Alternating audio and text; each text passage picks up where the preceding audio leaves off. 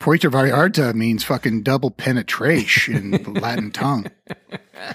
There's all kinds of stern and aft jokes here, huh? Come on. Aft, aft and stern. aft master, Poop deck. poop deck. The doctor was always horny. He was always. And, you know, even as a kid, we were going, how's that guy? I mean, Gopher is better looking than him, right? Right. When would the captain ever dick around with one of the bartenders? How is Isaac in the mix, in a social mix? Like, it's a Yeah. big boat, and they probably have, I don't know, upwards of seven bars on a boat. yeah. He has over 35 bartenders. Yeah, right. No, and fucking Isaac's just at the big at the main table. And when he's not doing his job at the bar and keeping his mouth shut, he's in the uh, like the room where, where like all the pipes are, and that's where his cot is. Like, dude, don't socialize with the guests or anything. You know? He's down below. yeah. Hey, what's up, Captain? Who are you? We've been waiting all year long for this. I think you know what time it is. It's time for ear and loathing.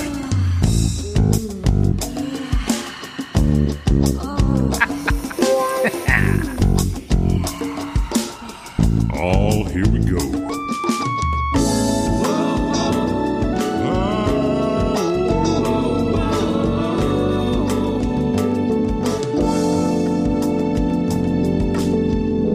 So come on in, baby. It's time for ear and loathing.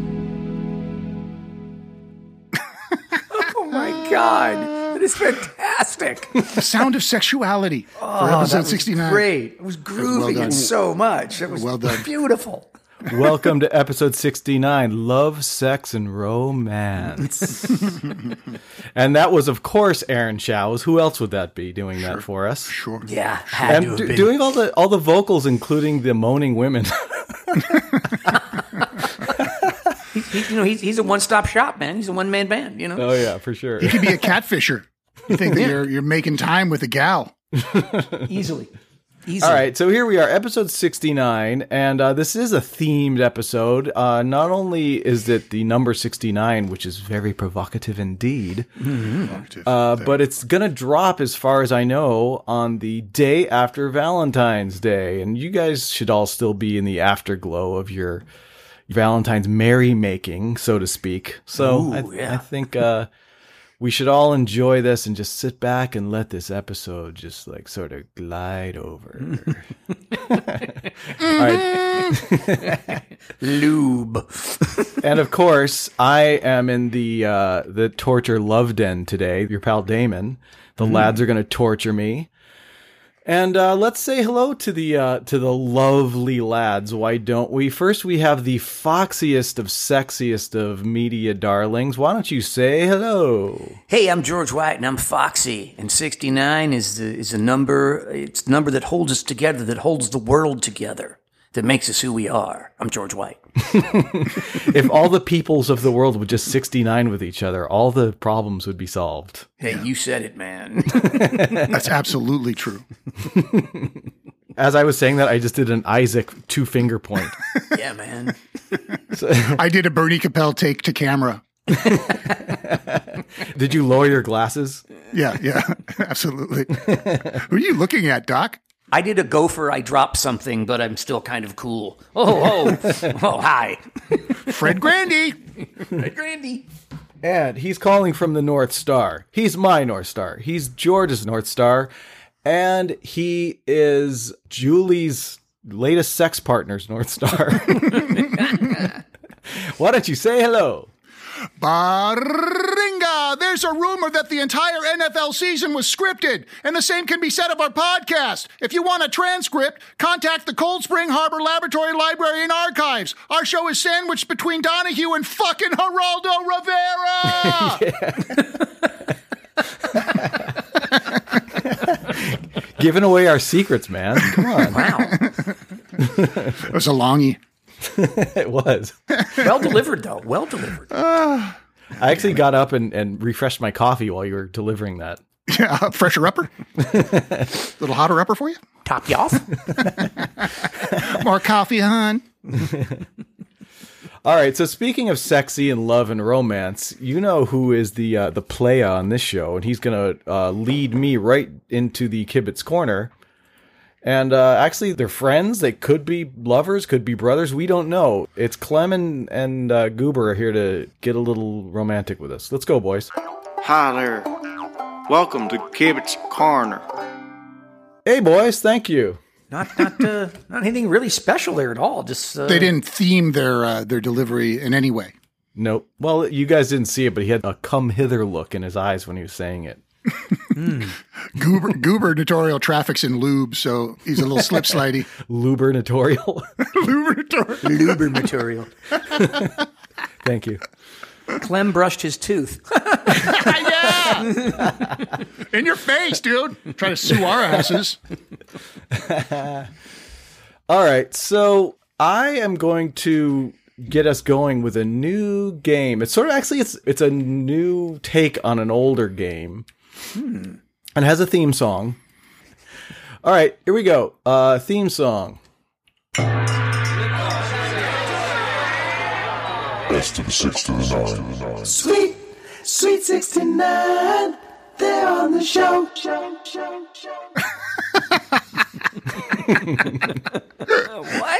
yeah! Sweet 69! Sweet 69, the lads of the band are now on the show and and I covered I covered a few things from Aaron. One the song Sweet Dicky Bingo. and also I covered um his brevity. How'd you like that for a short theme song? That's great. Yeah, it's great. That's excellent. The opposite of Sweet Dicky Bingo, the song. exactly. Yeah, Yeah, the Sweet 69 theme song is for quickies. Um, and the Sweet Dicky Bingo is for long sessions. You know what I mean? That's right. When you have the time. yes, I do.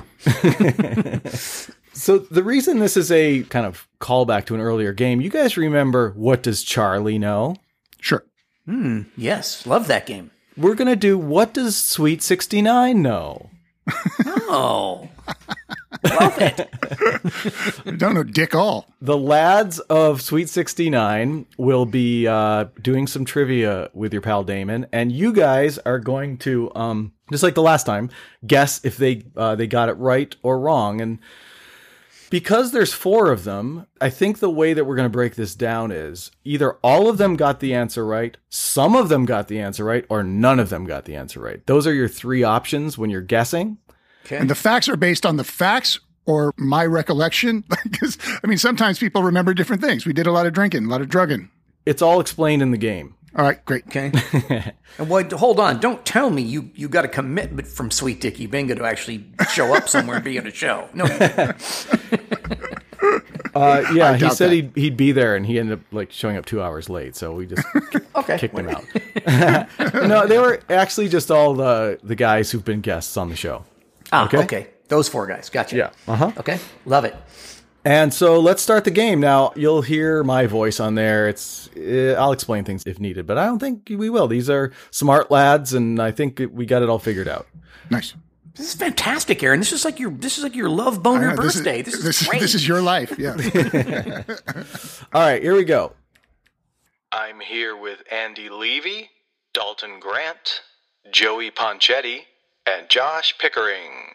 Okay, so those are our uh, contestants, okay. and uh, let's start. Let's get going here.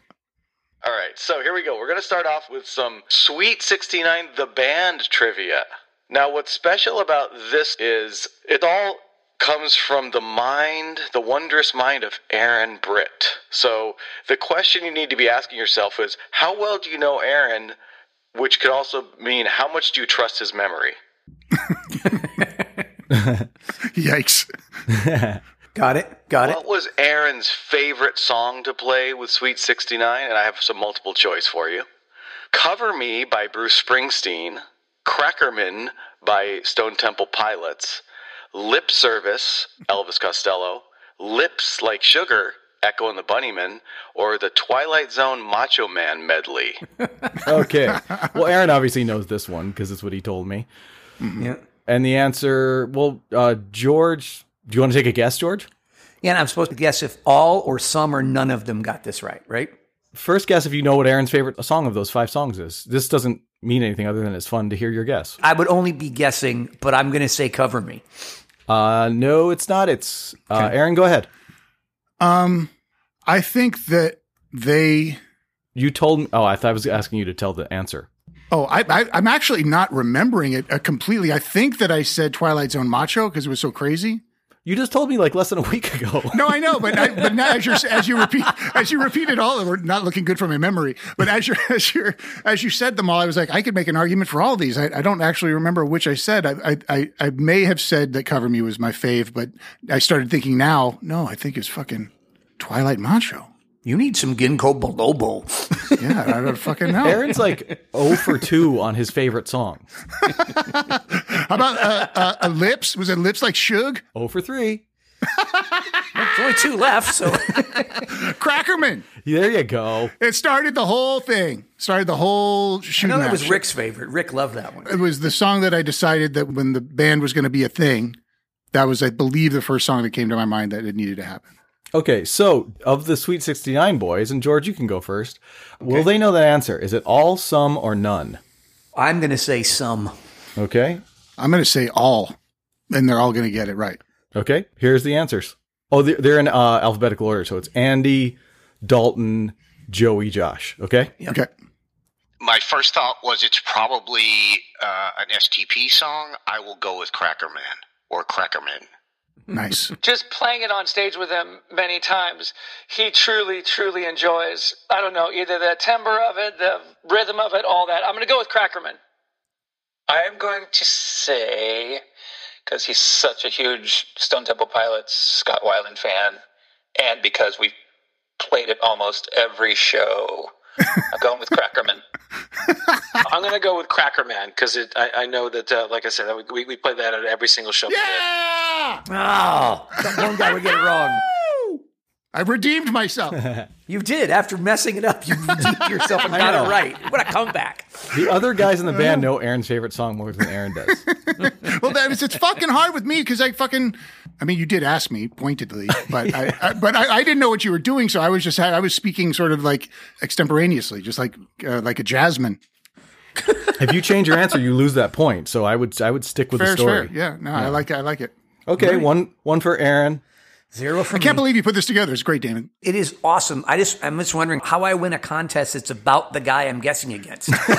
how do I I don't That's love, George. You know what I mean? Fear not, George. This will uh, play out. We're going to take a detour from the star of the Okay. show, Aaron. Okay. Even though I'm in the, it's my episode in the torture chamber. Somehow it turned into an Aaron episode. Well, 69. I love it. I love hearing the guys' voices. That's what I love. 69. Okay. Uh, next question. What year was the first time that Sweet 69 stepped on a stage and became a band? Name the year. Oof. Just multiple choice or not? Not multiple. They have to guess the year because I thought that like anyone can guess that. You know what I mean? Right. Right. Yeah.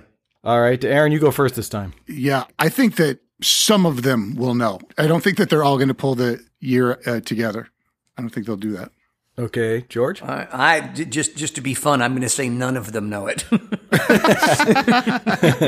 It's possible, dude. It's been a long time. All right, here we go. Uh, t- 2005. Yeah. Sweet Gooey Rock Baby was born in 2011. 2003. 2005. All right, Aaron gets it. That's right. So what, what's the right answer? 2005. Yeah, 2005. it It was is 2005. February. Okay. Yeah. Was that Dalton that was six years off? He's got kid brain. You can't. You can't. You got to cut him some slack. He's the only one in that group with a with a kid, so he's got no sleep. If I'd had more time, like I might have been able to put together like a lot of the gags we were sharing while we were doing this because it was really fun talking to those guys. Yeah. With George leaving early, we had to do this episode, so I just kind of did the basics. But um, the thing Dalton and I were joking about after I told him he was six years off was I go. You're just like me and all the other old men. You don't want to believe that much time has gone by. all right. So uh, let's do the next question. What do you say? Okay. I'm down two already. In the hole. Here we go. What is the number of band members that have stepped on the stage for a live Sweet 69 show, and that includes one off guests who just did one song or just did one or two shows or guest singers. So, number of band members that have stepped on the stage to perform the Sweet 69, and I'll give you some multiple choice, okay? Was it 20 band members, 24 band members, or 28 band members? Okay. So, Aaron, you gave me that number. Uh huh. Do you remember that? Uh, I think so. I think so. I think it's the first one, right? Jesus Christ. I should have done this trivia with you. no, it's second twen- one. you told me it's 24. You you actually counted them out. Yeah, no, yeah. and There's there was a few lists that I made in order to come up with my thoughts for that because I at- at some point I wanted to name them all. Okay, I think that some of them, fuck, I don't know. I mean, they're why would they know that? I mean, they're gonna have to guess one of them. I'll say some. Okay. Some of them will know. All right. I, I believe it'll be some too, but I've got to. If I say Sure. some, then no one gets a point. You can both get a point. It's not oh, like we one- can. Oh, I Yeah. didn't know that. Oh, Yeah, okay. yeah. Oh, I- I'll say some as well. Okay. This is a complete guess. I will go with, uh, I'll go 24. Yeah, I'm going to say, because I think you're trying to pull the musical wool over my eyes, that it's 20 and it's not higher than that. 20. I will say uh, 24. Okay. So you both get a point. nice. Oh, okay, good. All right. I'm on the, Garf's on the board. Yeah, George is the Garfunkel to Aaron Simon. That's so many people in that fucking band, dude. But I mean, it was it's just the nature of the thing. Like I said before, there had to at least be seven. So over time, when you do it for so many years, not everybody can make the show, and lots of guitar players, so it adds up. One of our other jokes was uh, 28 was the number of guitarists on stage at any given time. It- oh, yes, exactly. what I was going to say. A lot of rhythm guys, a lot of rhythm guys nugging it out. All right, next one. According to Aaron, what was his favorite venue to play with Sweet 69? And this is not multiple choice. You have to guess. Okay. Go, George. I'll go. It's Molly Malone's. Yeah, there's no doubt in my mind that they're all going to know that, and they're all going to say that. I think so too. You both say all? Yeah. Okay. Yeah. Here we go. I will say Molly Malone's. I'm going to say it's Dragonfly or Molly Malone's. Molly's. I got it's got to be Molly's. Uh, Molly Blue. Molly Malone. Dalton putting us in a show in a Sweet 69 never played the Dragonfly. Uh, the Dalton Grand Experience and Dragline play the Dragonfly constantly and almost exclusively, but uh, Yeah. not Sweet 69. So I know why he said it. He's just I think I even know that. Uh, yeah, I just wanted to throw that in to- to throw you guys off to ma- make it sound like he was going to say Dragonfly. it's semantics though because it's all the same people. Pretty well, yeah. All right, uh, next question. Now, here's a multiple choice. Who came up with the name Sweet 69? Was it Aaron Britt, Josh Pickering, or Bingo? Uh, they will for sure know that it was me. I agree. Okay. I think all of them will know it. All right, here we go. I mean, the obvious answer is uh, Aaron David Britt, which is, I guess, what I've always thought it was, but now I feel like it's too obvious, but I'm going to go with it anyway Aaron David Britt. I'm going to go with uh, JP. I'm going to go with Josh Pickering. Josh Elux. I think that was straight up Aaron Britt. Having Bingo's name in the mix, I'm just, and I love Bingo, so I'm just going to say it was Bingo. Josh is doing it to be a pain in the balls. We met Josh. Interesting story is that, well, to me, uh, we met Josh at the first Sweet 69 show because we were about to go on the road with them to Texas. And so I met him as I was walking off stage.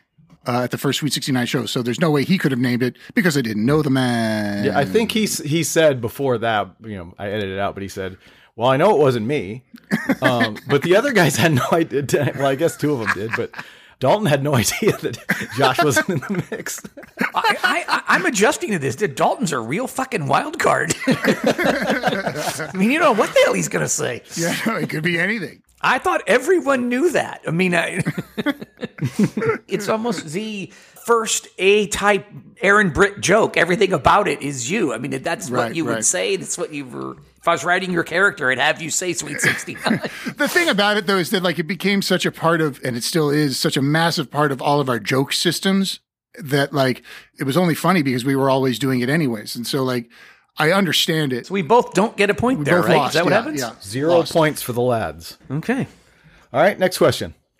Now let's get into some ear and loathing trivia. Yeah. The Mm-hmm. show Ear and Loathing. I figure, based on the number of episodes, there's been approximately between 130 and 140 torture songs. Okay? Um, just based on the fact that the number of episodes times two, sometimes we did more tortures, sometimes we did none. So the exact number doesn't matter, but we're because we're going for percentages here. Okay? Based on that that number, 130 to 140 torture songs, how many of those songs actually had a female, either woman or little girl, as the lead singer? And I'll give you some multiple choice, okay?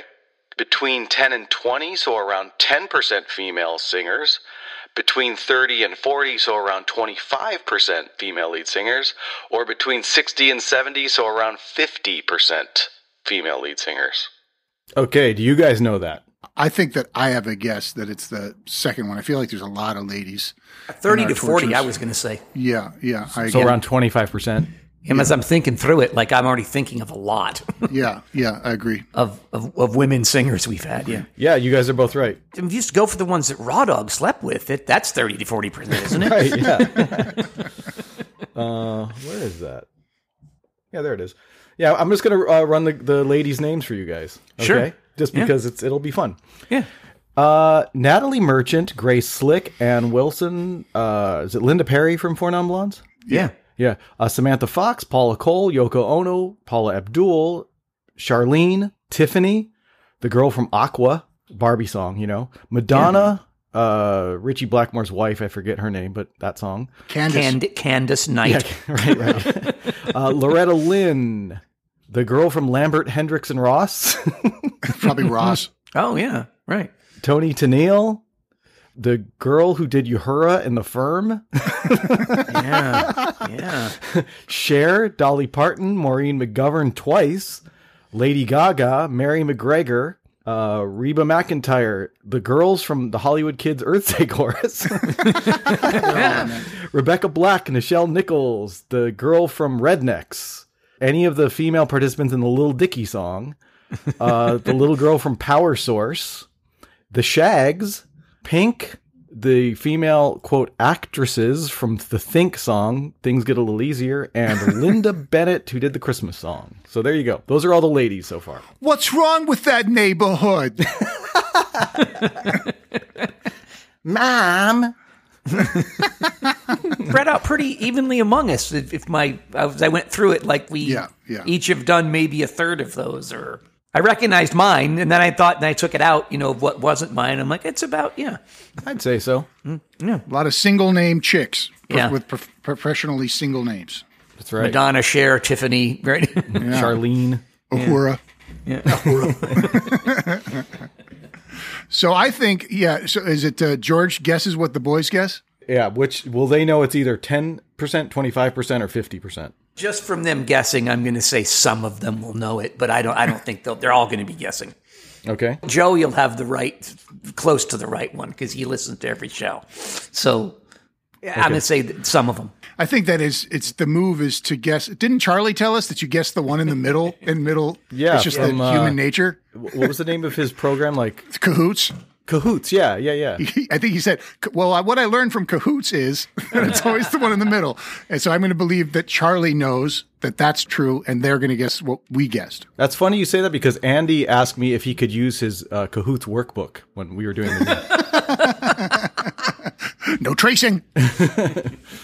okay, so you're saying the Cahoots trick, which is what, number two, which is 25%? Yeah, And then George. So, no, but how many of them got it? some. Sorry, You're Some both- of you're them. both saying no. No, some. I'm going to say all of them did. I'm going to say all of them get it, and they all do that. Okay, and then George is saying some. Dalton's too crazy. He's not going to do it. The live I was wire. going to say it's so many, like fifty. all of them. Here we go. I think it's uh, between 60 and 70. Uh, actually, I'm going to go low 10 to 20. I'm going to take the under on that, going low. 10, 10%. I'm going to say 10%. Zero. Damn. that was a nun. So none of them got it. So we both lose. yeah. Wow. And, and by the way, what do they think? We're misogynist? What do they? yeah, like we don't recognize uh, women as performers. Yeah, we beat the shit out of ladies as much as we do the fellas. and also, some of the some of the most lauded people have also been gals though too. So Right. Yeah, that's true. What's the uh, the rule in the NFL where you have to interview the minorities, George? Oh, the uh, Rooney rule. rule. Yeah, we, we have a Rooney rule here on on Ear and Loathing sure. about chicks. It's the Pooney rule. Thank you. Oh, Hey, wow. nice. and ties it into the sex theme as well. Nice. Thank you. Thank you. So George, no, nobody did, right? Nobody. No, got it. Oh, no. I said some. You said all. Yeah. Yeah. Zero points. We stand at four to two. Aaron leads. Ready? Yeah. Mm-hmm. This is another multiple choice. What was not a nickname for George on the show? All right. Little Lord Fauntleroy, the foxiest media darling, the Burbank badass, or Jorge Blanco ay ay ay. Now, do, now I don't know that we ever said Jorge Blanco I I I on the show, isn't it? It was always pre-show. Yeah, we have. No, we have a couple. Okay, at least okay. once, maybe twice. Okay, so it's the Burbank Badass is the one that has not Yeah. been said. Which I predict it's now going to become a name, by the way. But up till now, it hasn't been. And it's true. TBB. I'm going hunk strutting with the Burbank Badass tonight. Yeah. Oh, you should. T double B. TB squared. Go, George. How many of you are going to know? Uh, I think that uh, from guessing, I don't. I think none of them are going to know this. I think that one of them will guess it. I don't know. I guess that answers some then. Some, I yeah, Keep answering. right. Yeah, some. Okay. Yeah, some. Okay, here we go. Answers. I'm going to say the Burbank Badass. Yeah. I don't think I don't remember that. Nice. I'd never heard Jorge Blanco. Yeah. So that's my answer. I've never heard that one. Uh, the Burbank Badass. nice. See, not only was I right about that some of them would get it, but also that someone was going to call that out too. I'm double right. right. All right. You still didn't get one point though. I only get one point. Yeah. That's the point of me making up a name. Is like, That's true. you know. All right. All Burbank badass. right. Next question. Give me just like a little one or two sentence description of these characters, okay? Let's start with Brenda. Who is Brenda on Ear and Loathing? Okay. Will they get who Brenda That's is? a deep cut. We didn't reference her much. Like Yeah. that's tough because she hasn't appeared at all since end of year a year ago. Frankly, I'm not sure. Who is Brenda? Brenda's from the fuck kit. of oh, the she fuck it. is. Okay, right. Thanks for fucking getting my man a fuck kit. Yeah, get your sorry ass friend off my couch. My kids found a fuck kid. You know that. Stop calling my house late. Yeah. Yeah, I uh, nobody will know that. I'm going to say s- and one counts as some, right? Yes. That's right. I think Joey's going to know it. Okay. Here we go. Okay. Brenda is a woman who works in an office and has very woman who works in an officey music taste. Uh, I cannot tell you that. Oh man, I don't remember Brenda. Brenda, I, to the, I know Catherine accounting, but Brenda doesn't ring a bell. Is that Brenda from accounting? All right. So they all thought it was Kath. Nobody no, Oh, and knows. they all confused it with Kath. Yeah. Damn it. That's a deep cut. It's a So deep Aaron gets. You said none, right, Aaron? cut. I said none. Yeah. Joey let me down. I'm getting my ass kicked. Okay. Here we go. Next question. All right, uh, John Pickles. Who is John Pickles? All right. Are they gonna know who John Pickles is? You go first, Aaron. They will all know who John. Well, fuck. I don't know. Dalton is a wild card. Yeah, that's I think what they're I'm- all going to yeah. know. John Pickles stands out. I'm going to say. I'm going to say that they all get it uh, because of the voice, and, but- and that George and I both do it, and that he's he's so meek and lovable. I think everyone will remember Johnny. Okay. I'm going to say some. Okay. Here we go. Answers. John Pickles is a British. I guess he was a, a music producer. Johnny Pickles is either the A and R guy or the actual producer of some of the worst uh, British pop torture songs of all time. I love his voice. I just want to give John Pickles a hug. I know who he is, but I can't remember the song he did. It's um, kind of one of those those medley songs where it's just the same drum beat going through it. I'm drawing a total blank here. Oh, George gets the point. Oh, really? Wow. I thought I Johnny. was sunk. I thought I was. Josh yeah. bailed me out. I thought I Wow, was, that, was, sunk. that was dramatic. That was dramatic. You're you're like uh, Ken Burns, yeah, Prass Dalton. I thought, oh fuck, if he got it, I'm like, oh. Damon. You're like Ken Burns. Like I imagine you know how Ken Burns will do the just a still photo and it just moves in on it, so it looks like. so it's on each one of them thinking about who John Pickles Yeah. is, and they're Right. kind of moving gently to the left. When I edit the episode, I'm I'm gonna put in some melancholy banjo music.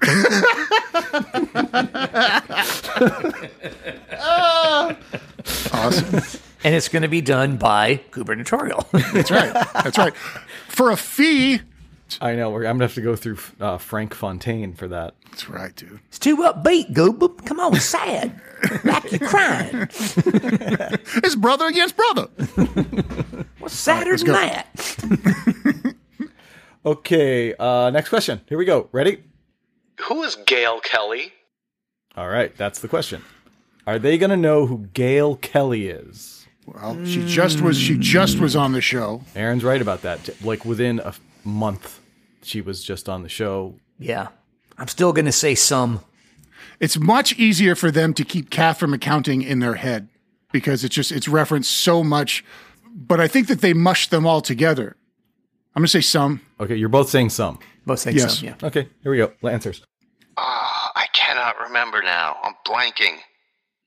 Is she the wife of somebody? Uh, hit the buzzer on this guy. Nope. Drawing a blank. Yeah, I'm 0 for 3 in this one. I'm sorry. That was a nun. Yeah, It was a none. nun. Jesus. some gave none. I thought Joey would get that, you know. Yeah, but Mm-hmm. it's confusing again because like there's it's was how many of the women like characters and they're like particularly because you freaked them out with that Brenda question because she never shows up. And so now they're all second guessing Yeah. themselves. Can I mention, like, I fucking love Brenda. I think that's one of our greatest characters. She's very funny. I love the idea that she's angry. I'm not saying everyone else has to love her as much as I do, but I just, uh, she cracks me up. Just the idea. She's of the only Brenda is angry awesome. character Yeah. that's angry with us. Everybody else likes us. and she's righteously angry. She has, she should be mad at that guy. And we shouldn't be talking to people about fuck kids. It's Yeah. not cool. yeah. Leave him out for the kids to find him, you know? Yeah, dude, come on. Yeah. It's not gum at all. Here we go. The next question. What do you say? Mm-hmm. All right, so next question. Match the Gitmo with their beloved gag. And I'm going to put these in alphabetical order. This is three things that one of us said that the other guys really enjoyed and sort of come up often. Okay? From which Gitmo did these originate? Number one, Nerd Fugue State. Number two, Tarzan. And number three, Terry Cashman Superstar. Okay. So They have to correlate that with e- everyone, and e- each guy. All three. Three. They got to go three for three on this, right? Yeah. Yeah. So if they get one right, that counts as some, or they have to get all three right. They have to count get all as three right. They have to match Yeah. all three Gitmos. Every with the- guy. with the gag. Yeah, I will think some of them will get that right. I just leave it at that. I'm going to say none. None. I say some. I think one of them is going to get is going to pull a three for three. Okay, here we go. Answers. I don't know why I think the Terry Cashman thing is Aaron. I- It's probably dead wrong, but for some reason that one is stuck in my head. I'm going to say uh, Nerd Fugue State is you and Tarzan is George. Nerd Fugue State is you, George is Tarzan, and Terry Cashman is Aaron. Hey, what was the first one? Nerd Fugue State. Uh, that's Aaron Britt. Tarzan is George. Last Yeah! one is Damon. Nerd Fugue State. That sounds like a Damon thing. Uh, It I does. want to say Tarzan is Aaron and Terry Cashman Superstar is George. Okay, so Aaron gets the point. It was only Joey, but that, that counts as some. Only Joey got it right, right? Yeah. Uh, Yes, that's true. Ah. All right. The- And what was funny is I realized afterwards I didn't deliberately set this up to be a trick question, but I think I enjoyed Nerd Fugue State more than Aaron, and Aaron enjoyed Terry Cashman more than I did. So it's, Yeah, no, that's it's, it's it true. sounds like those should be our gags, but they're not, right? Right. Yeah, Yeah, that's exactly yeah, true, Exactly. yeah, yeah. Yes. Yeah, I still laugh every almost every day about Terry Cashman, superstar. Uh, here we go with the next question. All right. As of this date in January 2024, What is the worst torture song of the first 66 episodes as voted by the Gitmo Bros? And I'm going to give you multiple choice. She Loves My Cock by Jackal. this Too Shall Pass by Mike Love. I Am Your Robot or Robot by Elton John. Or What's Going On or What's Up, I guess, uh, by Four Non Blondes. All right. Well, all of them know it, none or some. It just happened. Uh, yeah, really.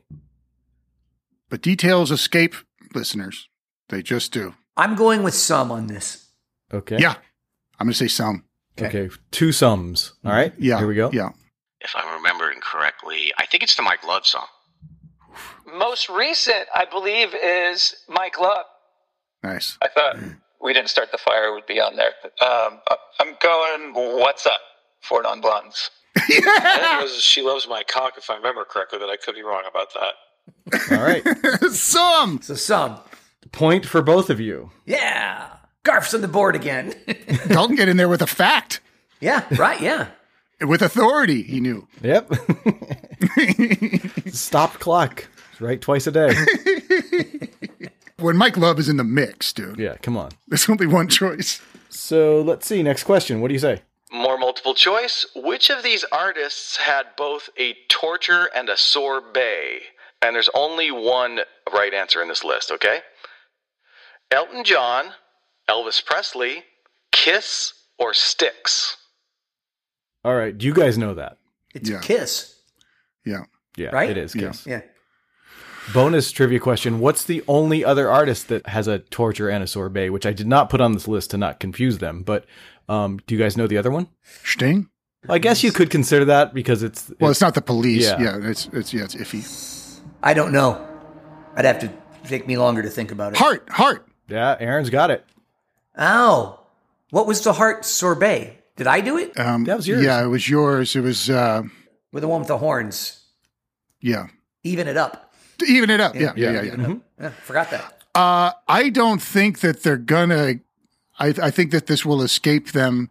Joey might get the kiss thing, and he's the only person who's going to get it. Uh, so, but I'm going to say partial. So some. Yeah, some. Yeah. I uh I'm gonna go with none. Okay. I don't think that those other three guys could imagine that Kiss will have played positively, despite George's love for them. I think that they just get too much shit. I think. Okay. All right. So some and none is the Yeah. answer. Yes. Yeah. All right. Here we go. Think Elton John. Is it Elvis on the Christmas episode? I'll say Elton John. It's I think it's Elton John. Ah, George gets the point. Nice, George. yeah, there was a lot of confusion afterwards. Like, you guys did a kiss sorbet?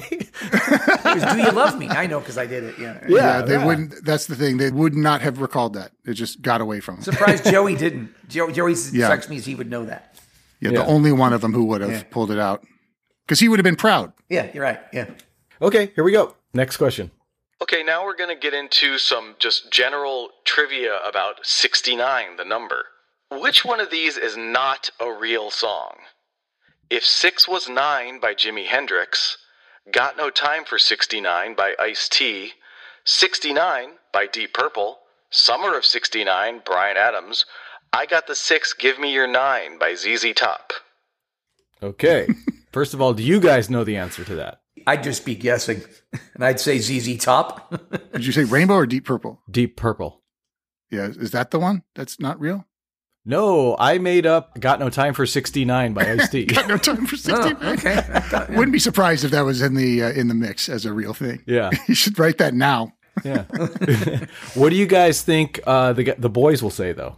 I say none. I say none. I'll say some. Okay. Here we go. I think it's either Ice T or ZZ Top uh, or ZZ Top, as my Canadian friends say. I'm going to go with ZZ Top. I've got Damn a it. six. Give me a nine. ZZ Top. Damn it! ZZ Top. Damn it! Uh, the Ice T song. And he pulls it out at the last one. I thought it was a chunk. Ah.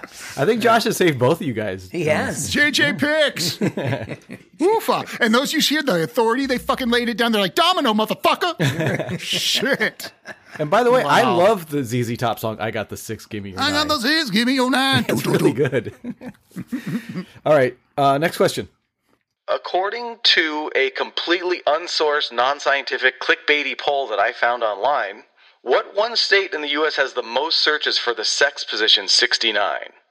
I'm going to give him a multiple choice. Here it comes. Okay, and I'm going to give you some states to choose from in alphabetical order California, Connecticut, Florida, New Mexico, Pennsylvania. All right. What do you guys think it is? They're all going to guess Florida. We're all going to guess Florida. That's what I would guess. But then I would be Yeah. Dalton and go, because you want me to guess that, I'm going to say New Mexico. I'm going to say Connecticut. Those guys are freaks up there. I think they're all going to guess Florida. What do you, What would you guess if it was your guess? Uh, Florida. I'm second. George, what would you guess? I would, I would guess, I would guess New Mexico because I want, I think you want me to think Florida. Uh, I guess I can tell you guys the answer, and we'll figure it out. It's Pennsylvania. What? yeah. Fucking Steel Town weirdos. But the facts don't matter. They don't. They, they do It's not. just whether what they say. Not in this day and exactly. age. It's what they're going to think. Uh, I think some. I think some will get it. George says some, and Aaron I says say all. none. Is that right? Well, I say that the, I, I said that they're all going to say Florida, Yeah, so I right. guess that means none, right? That means That none. means right? none. That's the Yeah, wrong yeah, answer. Okay, none. Then none. Okay. Here we go. I don't know why I'm going to go with Pennsylvania. it would be the funniest, and it just would make perfect sense. I would say Florida. Nice. Let's go California. I'll just say California. All right. So George gets the point. Yeah, right. Pennsylvania. Andy He Levy. fucking picked Pennsylvania out of all that shit. That's insane. He saw the same list. He's a Politico. It's a, it's a, it's a battleground state. He was leafing through it. That's just one of the things he did in his pre-show workup. All right. Ready for the next one? Which one of these classic albums is not from the year 1969? Abbey Road by the Beatles, Led Zeppelin II by Led Zeppelin, Exile on Main Street by the Rolling Stones, The Soft Parade by the Doors, or Crosby, Stills, and Nash, which was the self titled first album? Okay. Exile. Aaron says exile. What do you say, George? All right, well, I, sorry, I kind of missed some of that. I'm sorry. I had an accident over here. Uh oh. I'm okay. I, I, I, I have my adult diaper on. It's fine. He spilled maple syrup on the keys. I, I did. oh, just having some a waffles. full on country breakfast. Having a country bed. Where are my hush puppies? Top you off, hun. I'm gonna send in Jeb with a fiddle. um. uh, Okay, George. The, the category was Yeah. uh, which of these albums is not 1969? And uh, we said Beatles, Oh. Abbey Road. We said um, Led Zeppelin 2, Beatles, Abbey Road, Exile on Main Street by the Stones, Soft Parade by the Doors, or the first Crosby, Stills, and Nash album. Right. Which Right. one is not 1969? I think some of them will know this. Do you know the answer, George? Uh, Oh, um, no, I don't. I can make a, I can make a guess. That's kind of how it works. Thank you. I know, Yes. but that, you'd have to go over them again. And then I, don't- I- Jesus. yeah, sorry. Uh, let's see. Beatles, Stones, uh, Led It's Zeppelin, like Damon doing the math on Doors, who goes first. and uh, and uh, it's, it's Crosby, Stills, and Nash. All right. Uh, I think it's I think it's the Doors. Okay, Aaron was right. It's the Stones. Thank you. Okay, That okay. that paid off, didn't it? Okay, it did. What a what a long walk. It did for me.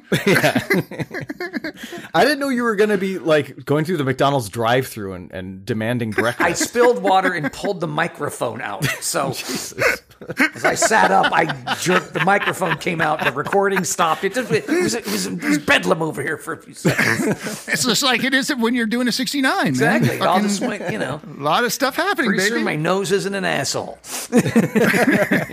My word. Uh, All right, so do you guys think none, some, or all of the boys are going to get uh, Rolling Stones? One of them will get it, so partial. Some. Aaron I says agree. some. I say some. Both say some. Here we go. Uh, I'm going to say Crosby, Stills, Nash. I want to say Led Zeppelin to Led Zeppelin. I feel like that was 71 ish. Crosby, Stills, and Nash. I think it's Crosby, Stills, and Nash. Damn it! no points for the boys. Nobody got it. Nobody got it. All right. What's the score? Yeah, George can't win. It's like ten to four or something. Okay. It's it's nine to six. Actually. okay, there you go. Yeah. Wow, we should leave it like this. Hey, yeah. Six to nine. So now if we can both not get it. George got the six. Aaron gives the Give nine. me your nine. right. Um, all right, so I don't know why I every time have to come up with this fucking convoluted question, but I'm throwing it out there anyway, just to you know, just for fun. I thought it was a good question, but then it confused the hell out of everybody. But let the record show that eventually we all were on the same page in understanding the question, and the answers will make sense. I apologize for the long walk up. Okay. it was a great premise. I just didn't execute it. Here we go. These are all lyrics from the song We Didn't Start the Fire. Which one of these lyrics isn't associated with something to do with 69? Moonshot, which is the moon landing, did that happen in the year 1969? Peyton Place, uh, did that series, that TV series, did it end in 1969? Woodstock, the music festival, was that held in the year 1969? Trouble in the Suez, did that incident happen in the year 1969? Or Watergate, were 69 people indicted? Okay. It's- you're not saying did Watergate take place in 69. You're saying were 69 people indicted, indicted, in, Exactly in right. Watergate. Yeah. Okay. Okay. I think the answer is Suez. Yeah. Yeah. The that's answer's what I was going Suez, to yes. guess. Yeah. Yeah, I right. was going to guess. Robert in the world! So do the Blads know it's Suez? That was the question. Some will know. when the steam stops coming out of their ears, trying to figure out what you're saying and what you're asking, they will they will uh, even it up. I think that uh, one of them's going to pick the same way I did. So some, Okay, two sums coming your way. Here we go. yeah, I'm going to say Suez because I know that was in the 50s. Uh, Trouble in the Suez. Trouble in the Suez. fuck, By stop. moonshot, do we mean moon landing? Moon landing, yeah. That's the one. Oh, Oh, so some. so we get both get a point. We, we were right. We were both Yeah, you we both, both got get a a point. Josh, Yeah. Josh saved us, I guess. Yeah. There you go. so the the final score was ten to seven. Aaron wins. Not a bad showing. Okay, not. I'm not. I didn't get blown out. You know. I- That's the position of 69 with a peace sign after. it. That's incredible. What a job, Damon. That was awesome, Damon. What a it was great hearing We those put it guys. together. I, I I thought for a second, oh my God, they're all there. What?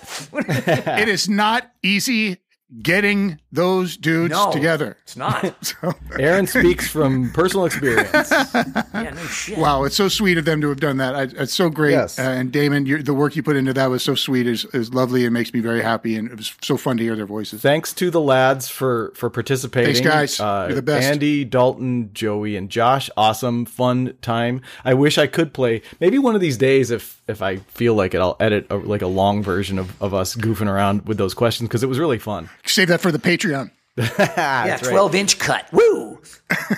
But yeah, because this is episode 69 and we just heard from the lads from Sweet 69, Aaron, do you want to talk about the band just a little bit?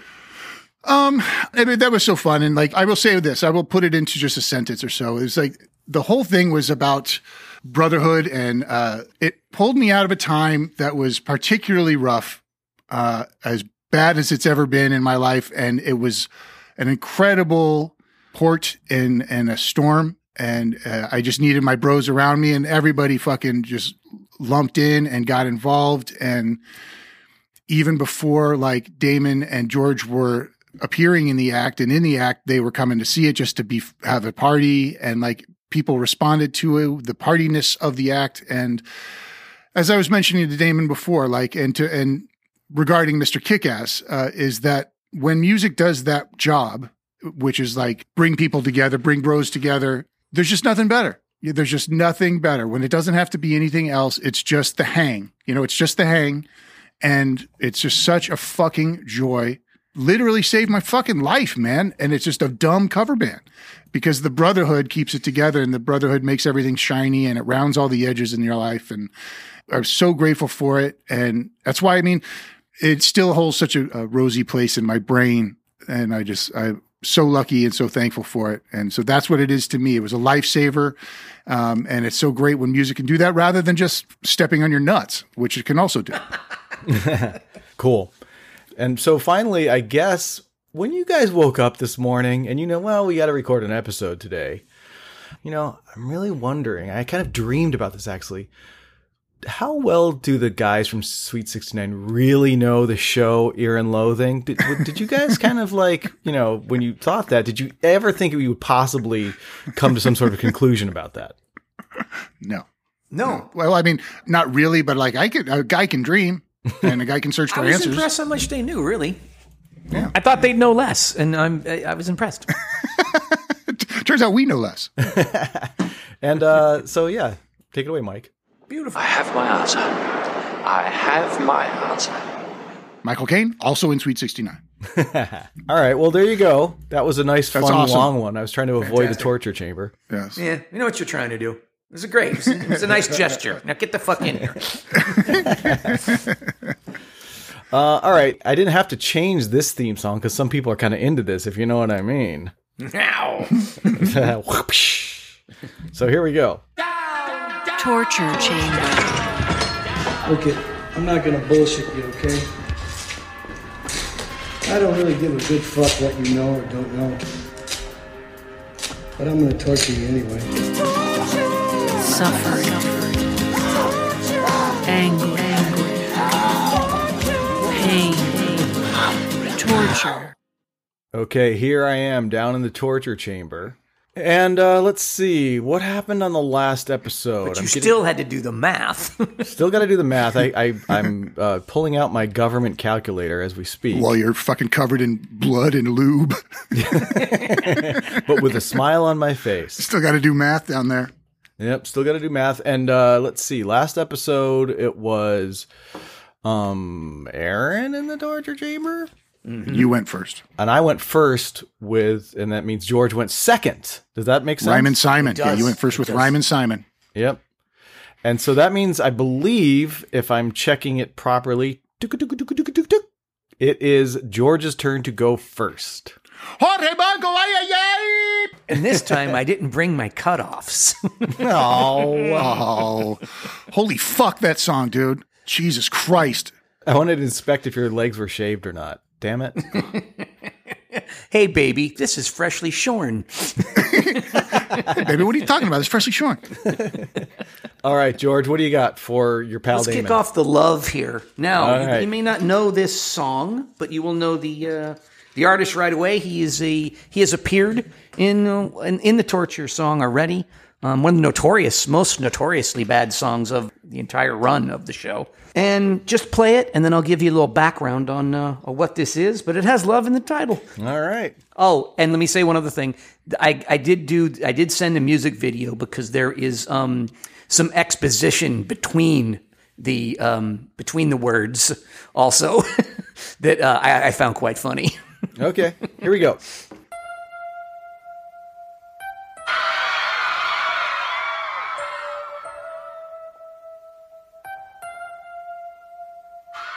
When I'm alone in my room, sometimes I stare at the wall and in the back of my mind I hear my conscience call, telling me I need a girl who's as sweet as a dove. I need love. But the first time this is LL Cool J's "I Need Love." Ladies love Cool James. Yes, yeah, and this is. I wish his uh, name was Jasper. Jehoshaphat. yes, and this is uh, this is the um, this is the world's first rap ballad. What year is this? Uh, 1987. Yeah, I was going to say 86. Yeah, and it's from his second uh, album, Bigger and Deafer. and uh, yeah, 87, and this is the world's first rap ballad. I thought maybe Bismarcky was uh, before this, but he's not. He's, he's 1989. With You And- Got What I Need. Yeah, and that song, that's the difference between these two to me, is that one was was funny. And this Yes, one is charming. This one, yes, charming. This one's dead serious. He's jamming so much into it, and the lyrics are ridiculous. it's just ridiculous. The things he rhymes and how he jams it in there. He's and, and, I, and listen, I love LL because the the same year, uh, going back to Cali came out. Great and song. I love that song, but this is just horrible, and it just goes on forever. If you don't get some of the rhymes, I will point them out to you. It's funny you say that that it's the first rap love song because I remember wasn't that the big selling point back then? Like I remember kids being really excited that they, there's a rap love song. Yeah, I know it did well. It was so number uh, number number one on the Hot Black singles, fourteen on Hot 100, and number eight in uh, in the UK. So you know it did it did well, and and and there was plenty of rap ballads after this. This was the first one, and uh, and and people loved it. Okay, and I'll give you some background on it later, but uh, but let's let's listen a little to LL. You know, Ladies love cool Jasper. yeah, love cool Jasper. Let's hear him. All right. The first time in my life, I see I need love. There I was, giggling about the games that I had played with many hearts, and I'm not saying no names. Then the thought occurred, teardrops made my eyes blur, cause I said, His hat, I know he was famous for that hat, but it's like two steps sideways from Gilligan, isn't it? It, it is. Yeah. His Kangol. Yeah. Yeah. I thought this guy was silly. Uh, is there a sample? Do you happen to know that he's using, or is that uh, uh, original production? Well, good question, Damon. Um, so the, the music, the, the whole thing, the melody, beats, and whole thing were lifted out of an instrumental by a Brooklyn songwriter named Jason Dial, and he had he had given it to uh, some guy that said, "Hey, uh, like he he put an ad in the paper and said, I have I have a rap song," and, and some guy said, "Hey, I know LL, I can get it to him." And it turns out years later, like five, like he, this was '84 when he did it, and by '87 it comes out, and he's like, "Hey, that's my song," and they never gave him credit for What it. was his name? Jason Dial, D Y A L L. Ladies do not love Jason. They do not. They don't even know who he is. So yeah, I, it's sort of it's sort of added to me for this that, that he also ripped it off, You know, and, that- and that's just and that's you know that's on Wikipedia. Who knows if it's true? But that's the story that, that's on Wikipedia of this. We probably got sorted out later. One hopes. It didn't. It doesn't see. I, I thought that would be the ending, and they go, "Yeah, actually, he got sued." It doesn't. It just said he never got credit for it. Jeez. Wow. Jason getting jammed up. I like when LL uh, covered Jason Dial, but I was more of a fan when he did Bob Irish Spring. Slicing off a, s- a wedge of it in his thick and thirsty sweater. Irish spring. I mean, cut, How about like this, You're huh? cutting an Yeah. apple for someone. Here, have some of this. Why are you cutting soap, dog? Fucking weirdo. Oh my God, it's awful. I guess I'll just wait till the two pieces melt back together. Uh, Yeah, I mean, what am I supposed to do with the smaller end? It's not going to sit in the hutch anymore. I could have smelled it when it was in one piece. You didn't need to just slice off. Oh, and by the way, it's the same color on the inside. What are you showing me? All right. It sounds like I need love. Is, uh, now, I, now I need soap. Thanks. All right. So that's a bummer. Like, so did the guy? I, I know you said he didn't get credit, but did he at least get paid? No, got nothing. According to this, he got nothing. Man, He got credit, never got anything. yeah. Was it just the bed of music that he created, or did uh, LL did he take the lyrics too? No, he wrote the lyric. LL wrote the lyrics. This was the instrumental only. You ask about it whether it was used like a Yeah. beat or a sample or something, and Got no, it. this is an original. Okay. Well, now I'm even more upset with LL. All Yeah, right. Wait till you get some of the lyrics. It's great. right, come on. As I said to myself, look what you've done to her. I can feel it inside. I can't explain how it feels. All I know is that I'm never dishing of the raw deal, playing make believe, pretending that I'm true. Holding in my laugh as I say that I love you, saying I'm more. Kiss- Hold on a second. There's five songwriters in this, and not one of them is the dude that he stole it from, and the only thing that LL did was the rhymes? What the fuck is going on around here?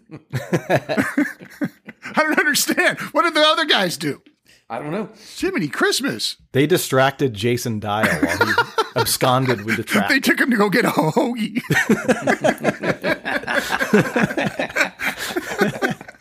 Thanks, guys.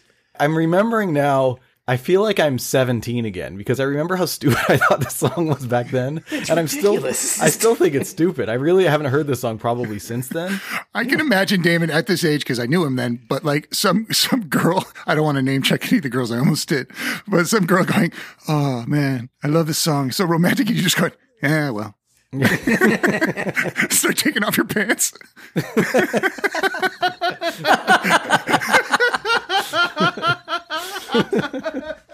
Like Telly Savalas. Hey, Damon, it's cool if you want to take off your pants, but can you not sit on the piano bench? My sister has a lesson tomorrow. Come on. you got a lesson tonight.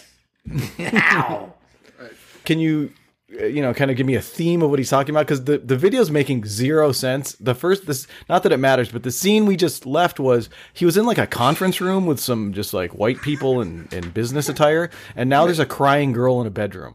Right. Well, so what it is, and, and by the way, in the video, the girl is, is way too young. I don't. She looks Yeah. like she looks like he's a teenager, and he looks like he's a twenty five year old man at least. Yeah. And he well, LL has a busy life as LL Cool J and as a rapper and everything, and but he needs love. He's looking for love. Sure. And he he needs it. See. And so he's looking for it, and he he finds it in the video. He finds it with this girl apparently. The one he just made cry. Yes. Exactly. All right, I'm I'm trying to follow this. I'm I'm con- Yeah. utterly confused. Well, there's there's some good stuff coming up in the sort in the middle part here. Yeah. So he's saying that he's in a boardroom with honkies, and like that's how brutal his life is, and he's so busy Yes. he can't he's very find love. busy. He doesn't have time for it. He's going girl to girl, but he what's what he re- he's he's spilling his heart out to you here. This is Valentine's Day. He's telling you, I know that I need love. You know, all- I'm doing all this other stuff, Yeah. but I know that I need love. Old man McAvendish is busting my hump for these plans, and I gotta go to the exactly. Well, meeting. there's a part in this video. I don't know if we've gotten to it yet, where he where he's talking to a reporter, and then he's and some guys come and get him. He goes, "See what I mean? I gotta go now." Like, Poor LL. LL needs love M- to figure out this this video. I need a map. Thank you.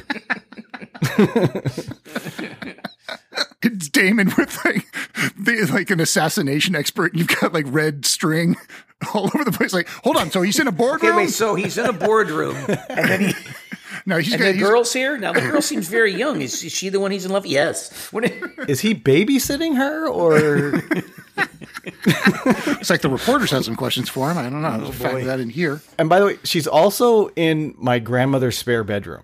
It's like, like there's nothing girly about this. This is weird, a weird video for It sure. is weird, yeah. Yeah.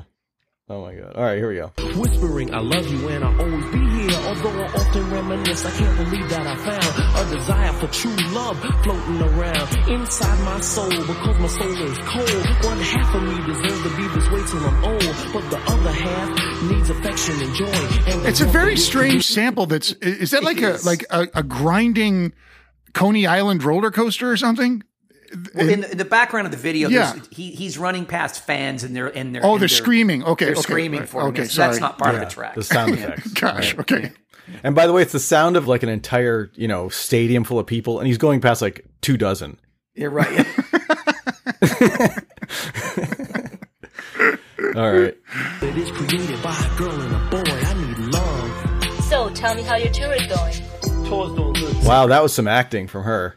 Right here, yeah. So this is the reporter interviewing him about Yeah. how crazy his life is. Yeah. Yeah. He explains it. Look, I'm busy. And he says, You know what I'm saying a lot. And you know, I don't know. This is I'm assuming this is filmed in LA. Probably, yeah. New York. New, He's New from York uh, or LA, but yeah. are there actors in either LA or New York? no. That aren't this bad. Yeah. they're- yeah. What did she just say? So, what's next for you? So what's going on how's with the tour, tour? going? Ugh. All right. You know what I'm saying? It's real successful. You know, we selling a lot of tickets. It's just it's real hectic. You know what I'm saying? Interviews, girls calling me all the time. Yo, L, It's we real gotta go, man. Lord, See what I mean? Because he has to go. He has to go. He, he can't even find him time to find love, even. You guys seem to get a little bit defensive when I goof on LL, but I, I he's a douchebag. He's always been a douchebag, and then he now does. If, okay, first of all, we've got the uh, accidental racist song. You know that was Yeah, a yeah. milestone in his career. But then, isn't he just known for hosting award shows now and stuff? No, he's on Los Angeles NCIS. Oh. With Chris O'Donnell, right? It's been on for years. He's like Okay. a kind of following Ice T's footsteps and became a. There's probably a lot of people who don't even know he's a rapper, and I, it's probably people like in their 80s who love the show. oh, okay. You mean Ice T, the artist who did "Got No Time for '69"? The him, he's on SVU, as you know, but uh, but LL's on Los Angeles NCIS. I'm on S sixty nine. S to the six to the nine. That's right. yeah, he's always been a, like kind of lame to me. I don't know why. Because I, like some rap, just not him. This song's the lamest. It's pretty lame. The video's lame. I don't know. It is long. long. And it's the same thing, just over and over. There's I was no just about to dynamics. say that. There's no dynamics in this song. You think there'll be a chorus or a sample? It's just him going, "I need love." That's all. It is. All right, here we go.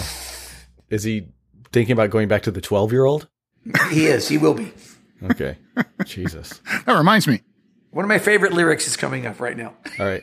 around today. All right. Listen, what I tell you about these rap guys, huh? Yeah, look, I'm not taking any more out of one hand. All right, stop for a second. so, so that's her father yelling at her Yeah. not to be part of LL Cool J's life and tearing all his posters off the wall.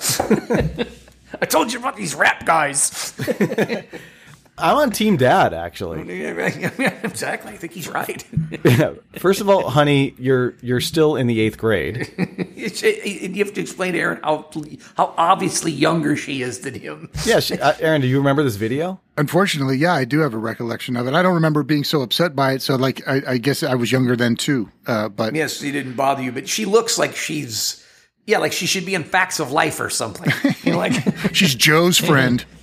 I went to school to junior high with uh, Regina King.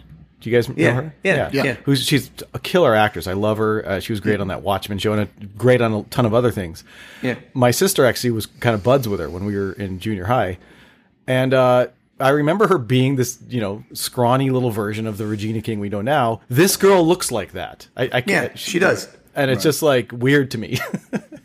You know, that's why I keep saying, "Oh, she's yeah, this girl's like in eighth grade," because it reminds me of eighth grade Regina King. yeah, there's some creepy stuff coming up later with that. I hear all the things that you're saying about LL, but because he once, I like to believe he wrote the line, you're the kind of guy that gets suspicious. I'm the kind of guy that says puddin' is delicious. and because of that, he gets a pass from me. Gets a pass. Okay. With Well, everything. wait to hear the next line coming up. you may you may take that back. the problem is that, like, usually when you're trying to seduce a woman, you might get some, you know, get some white wine in her or something. But with this girl, he has to use pudding. That's right. Puddin' pops. Napkin? some pudding. You want some Jello pudding? Come on, sit down. Do you want the one shaped like Mickey Mouse or Donald Duck? I have another mold you might be interested in. Holy other. Is that the cream filled one? You got that right. You got that right. You. Hey, it's sexy romance episode. We It can is, say dude. stuff like that. That's right. That's right. Come on. Yeah, the fans get it. We're still barely like a minute. Oh, I know. It's just, it's, it goes on forever. It's fucking crazy. It's just brutal. It's fucking brutal. All right. Romance, sheer delight, how sweet. I gotta find me a girl to make my life complete. You can scratch my back, we'll get cozy and huddle. I'll lay down my jacket so you can walk over a puddle. I give you stop a right rose. Sure about that now, Aaron? As far as that trope, anybody ever do that? And has it ever worked out for anyone? I mean, a girl just said, "What are you doing? What are you an asshole? Let's go. I'll walk around it." You can scratch my back. We'll get cozy and huddle. I'll lay my jacket down so you can walk over a puddle. God damn it! I can't believe none of his guys went. Are no. Thirty-seven people No, involved in the no. writing of this. No, no. With the exception of the person who did write it, and not one of them The guy said, "You should No. call fucking uh, Lenny back or whatever that guy's name is who No. got- went out for the hoagie." Jason Dial. Let's Yeah. cut the huddle puddle thing. Come on, let's cut it. Jesus Christ! This may be the hoagie talking, but your lyrics suck. I have to tell LL that his lyrics leave me befuddled. got to tell LL that his lyrics suck suck. All right. Give you a rose, pull out your chair before we eat. Kiss you on the cheek and say, ooh girl, you're so sweet. It's deja vu whenever I'm with you. I could go on forever telling you what I do. But where you at, you're neither here nor there. I swear I can't find you anywhere. Damn sure ain't in my closet or under my rug. This love search is really making me bug. And Okay, if did you hear that? Did you get that? No, tell me. Okay, that, that lyric was, I swear I can't find you anywhere. Damn sure ain't in my closet or under my rug. This love search is really making me bug. You're romantic. I wonder if she's under my rug. She's not in the closet. I mean, it- It's, it's bordering on the, uh, what's his face? It's, tra- it's, tra- it says trapped in the closet. It's bordering Yeah, on that yeah. like Jesus. version of silliness here. Just like, what? This song is utterly boring. oh, it's terrible. It's so, fucking terrible. boring. Even the video isn't even that interesting. I and mean, rap videos technically or typically would have at least big boobies running around and, and Yeah, reasons no, to because be. you know, not in this one. He needs Yeah. love, a, a pure girl, a nice girl. You know, Right. like like little Regina King. all right. Yeah. If you know who you are, why don't you make yourself seen? Take the chance with my love and you'll find out what I mean. Fantasies can run, but they can't hide. And when I find you, I'ma pour all my love inside. I need love. Yo, I mean to hurt you before. Do you think all the white kids who listen to this would go, "Uh, I need love? Yeah, ex- exactly. Right? That's the only thing they knew of the entire rap. I know that they did. and and thi- this part of the video now is where he's in the back of a limousine with her and he's apologizing to her. so listen to this. yeah, she just had to break through the entire crowd of girls screaming for him as they got into the limo. Why was it her obligation to figure that out? Like, didn't doesn't he have guys to go get his girlfriend? He's feeling all bad and introspective that he fucked up and he and he made her wait and everything. So he goes, "I'm a schlub." For putting you under the rug. You're almost you're close. The next lyric is close to that. So keep going. I wish he had said, "That's the rub" when he was upset about something not working out, even though he tried. And You're very close, Aaron, to the next lyric. oh boy, here we go. Before, you know what I'm saying? It's just I live a hectic life. You know what I'm saying if you come with me to Atlantic City, he's an I'll make it active up to you. senior. live an active life.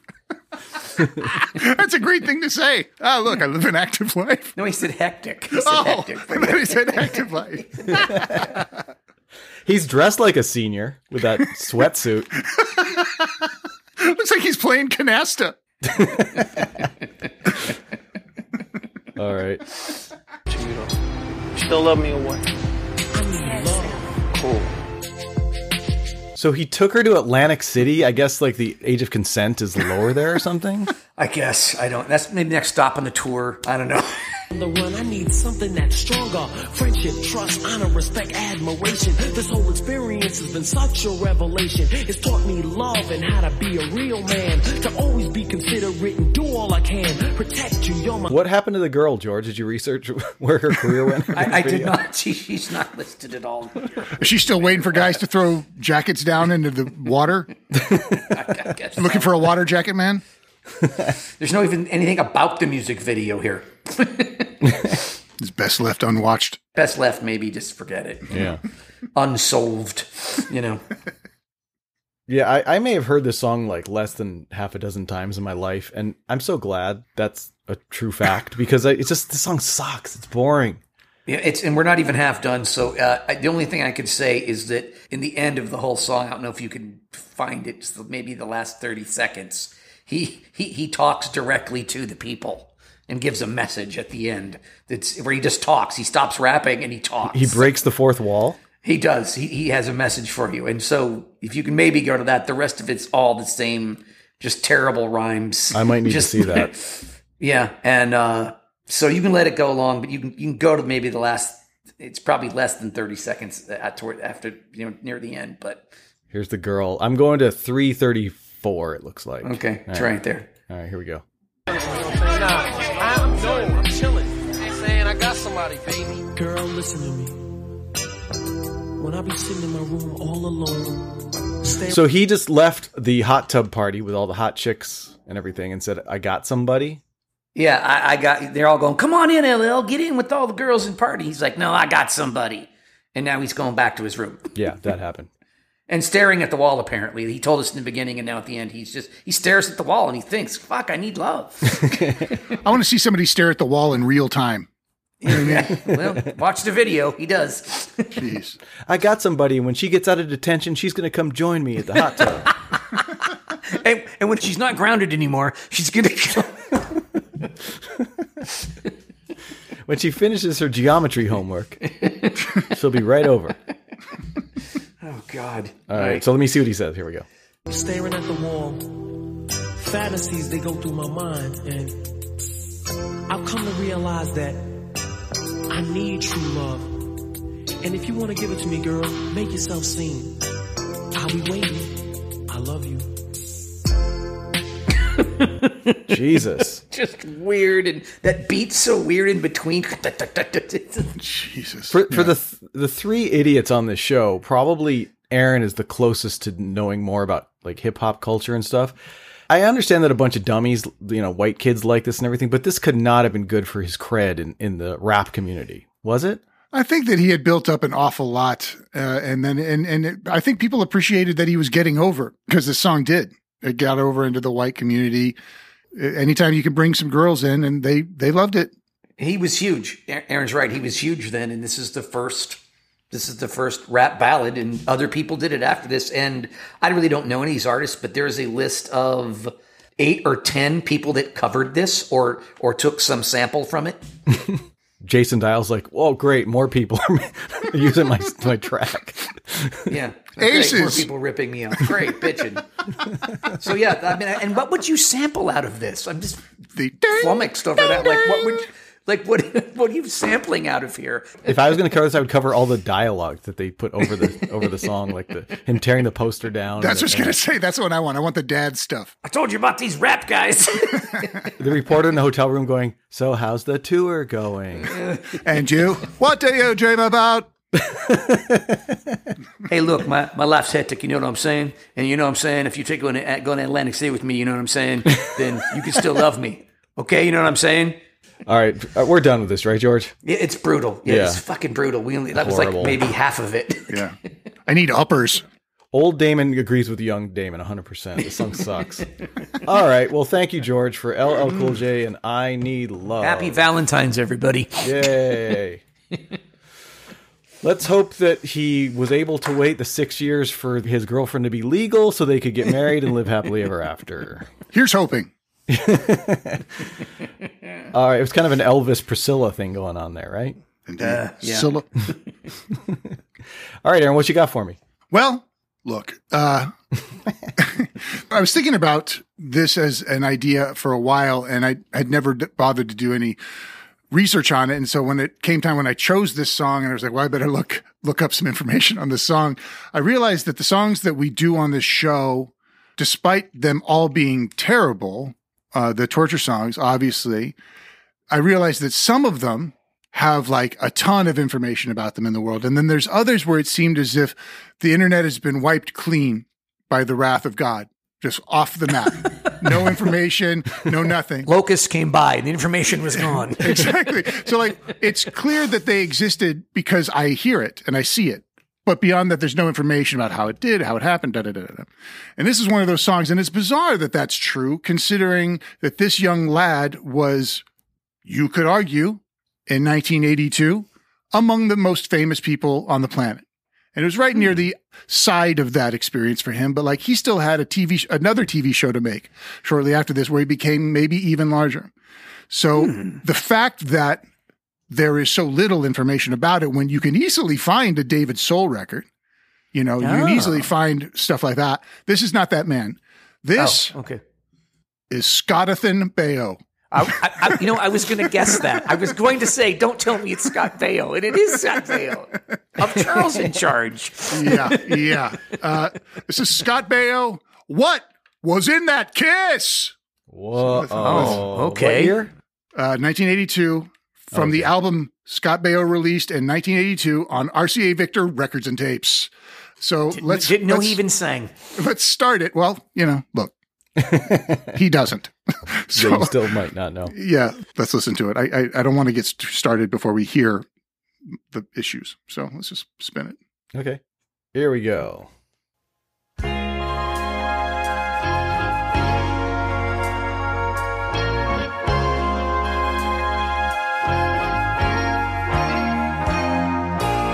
You've got such a pretty face. Is he trying to? He's trying to do Barry White. It sounds Yeah. like So- when it first came on the music. I'm like, this is Barry White's. Yeah. so this guy, listen, I was I was feeling uh, a sense of disquiet in my belly when I was listening to this, and I finally, I finally go, oh, it's because he has a wobbly voice. and so I was realizing that it was making me seasick. so let's listen to him and see if you hear his wobbly voice, and then uh, we have some more to say about that. Is that him trying to convey emotion? Yeah, yeah, yeah. I think that He he's thinks just- that's how people do Mhm, it? like sensitive because he doesn't have any control. He's, he's not a fucking singer. so like it, it was probably having to calm down. He's probably nervous about being in the studio. So, and he's probably trying to be. This is you know not too long after the mighty Bee Gees ruled the planet, Right. And so I had written down that.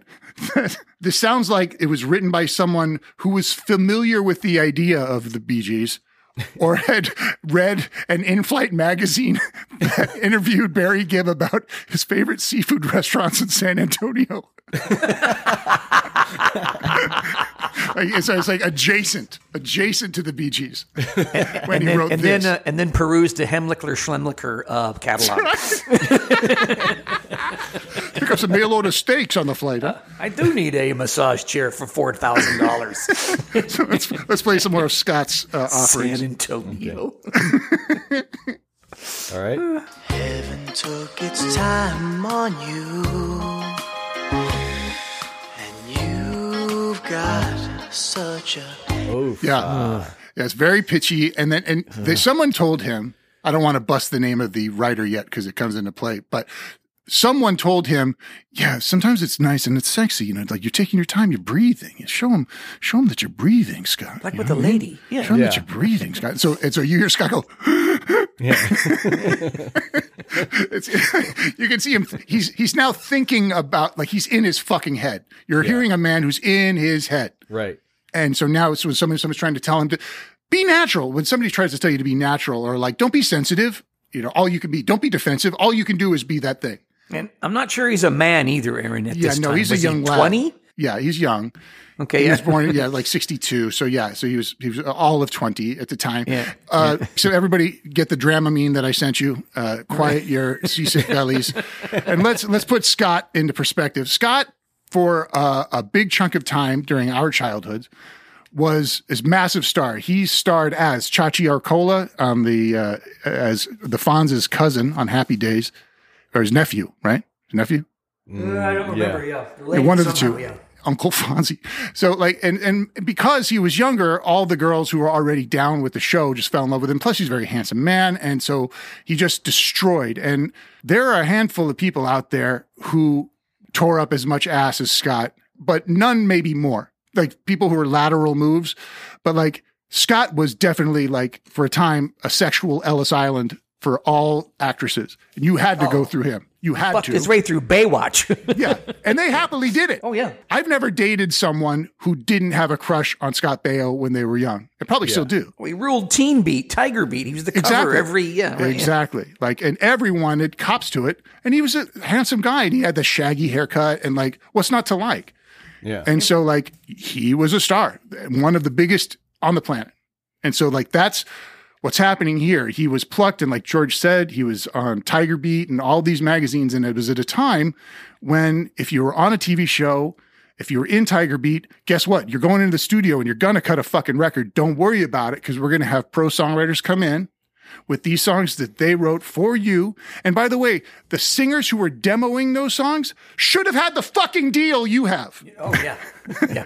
because the songwriters got professional singers to sing their song so that it sounded awesome so that they would get picked for the album and all those singers are probably dope fucking amazing so that's what's sort of upsetting too about this for me when it comes down to it i don't begrudge the songwriter i don't and by the way let's just let's just blow the lid off who who wrote it a friend of uh friend of ours who wrote i've never been to me Oh, and two less lonely people in the world.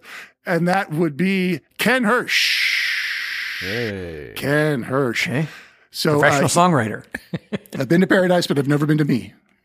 Uh, uh, so, Undressed by Kings and also Scott Baio, which is fitting.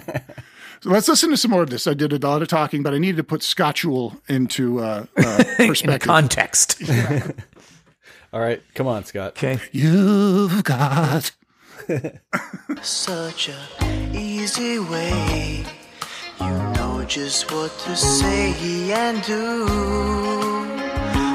It's like Yeah. it's like a it's it's karaoke at this point, right? Yeah, yeah, yeah. Lloyd from down the hall. Yeah. You know, and that's something else is that I mean, other plenty of other guys made this record, but I- I'm I'm thinking of the guys at the time like the Leaf Garrett record wasn't this bad. You know, or uh, who's John the other one? I was- Travolta. John Travolta's records. Like he was okay. Like you know, John Travolta has a gr- has a fucking legit voice, and Yeah. like, and people sleep on fucking Andy Gibb. Andy Gibb was a motherfucker. He, was oh a- yeah, I a wouldn't. yeah, legitimate I wouldn't. motherfucker. I wouldn't put him in this. Ca- he wasn't a TV star that became. But he a- was, but he was a pin up in that way. I would just Yeah, say he putting him in was. there in, as a Yeah. heartthrob. He was, but he was a motherfucker, singing like a real singer, an artist, yeah, a great, musician. yeah. He Yeah, but wasn't there's in not, that. he's doing a bad job of even this among heartthrob assholes. We're not even thinking of some of them. I'm sure Adam Rich from Eight Is Enough has a record, right? Yeah. You know, I, I was gonna say, did Grant Goodeve turn this down? exactly. right, Yeah. Matthew Laborado. Yeah, yeah, yeah, yeah. Good. All good polls. You've got- he's cold. Somebody get him a shawl. Let's listen to this, and I'm gonna, I'm going to send you one of my favorite pictures that was ever that's ever been taken of anyone. I'm going to send it to you, and we'll discuss that while we listen to Scott Baio shivering. Okay, I love it. I can't wait. Scott, it's a seductive breath. You're not doing laps in a pool.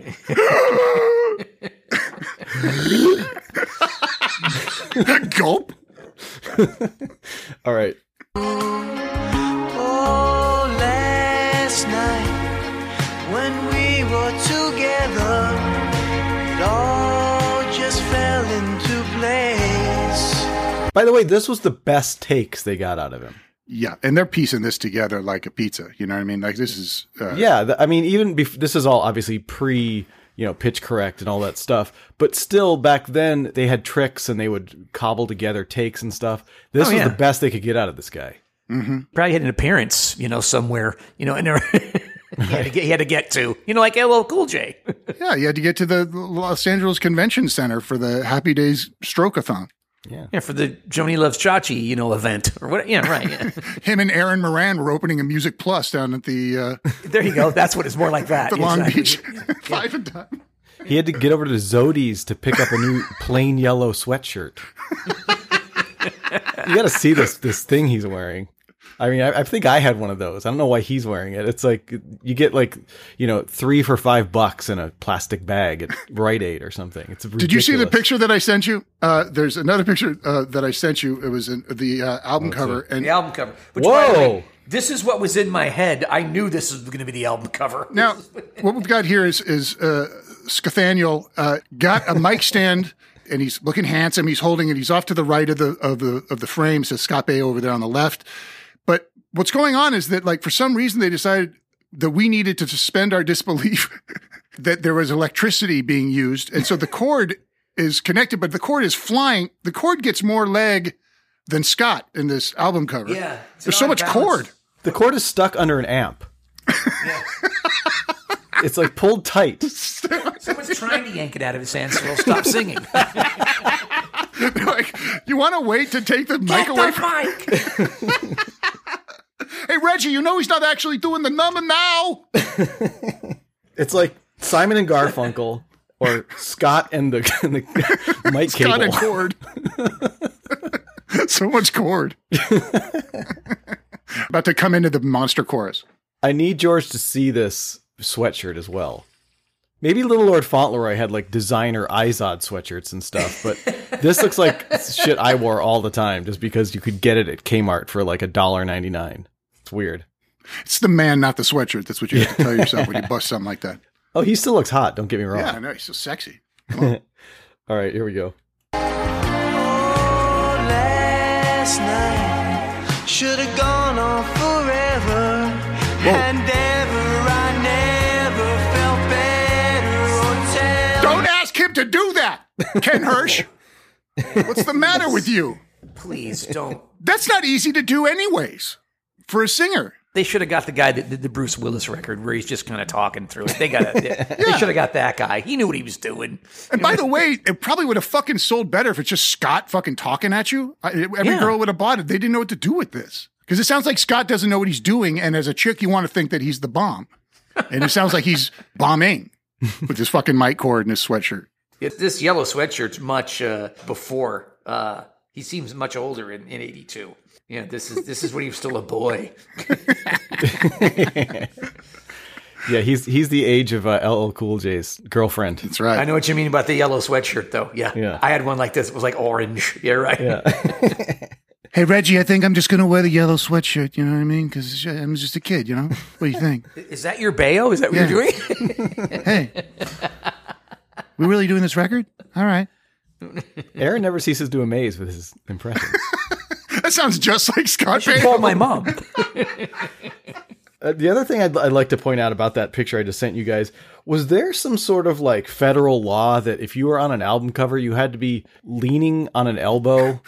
I must Oh, have yeah, seen about for sure. 75 album covers like this. Michael Jackson, Most Thriller, famously, one yeah, of them. Thriller, uh, uh, Can't like slow down. Lionel Richie. Yeah, exactly. Also lying down. He's reclining. Burt Reynolds and uh, Playgirl. And I think that uh, Julio Iglesias did one uh, where he was like lying down in a sweater. Everybody did one. Yeah, Kenny Rogers always lied down. Kenny Rogers was working out ways to lie down more. No, Kenny, you're not supposed to lay down on your back. They call him the recliner, and before they call him the gambler.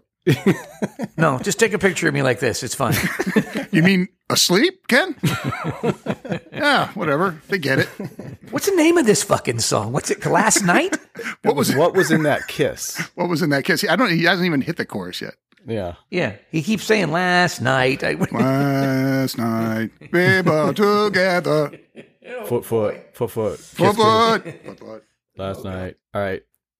Tell me, girl, what was in that kiss? I've never felt like this.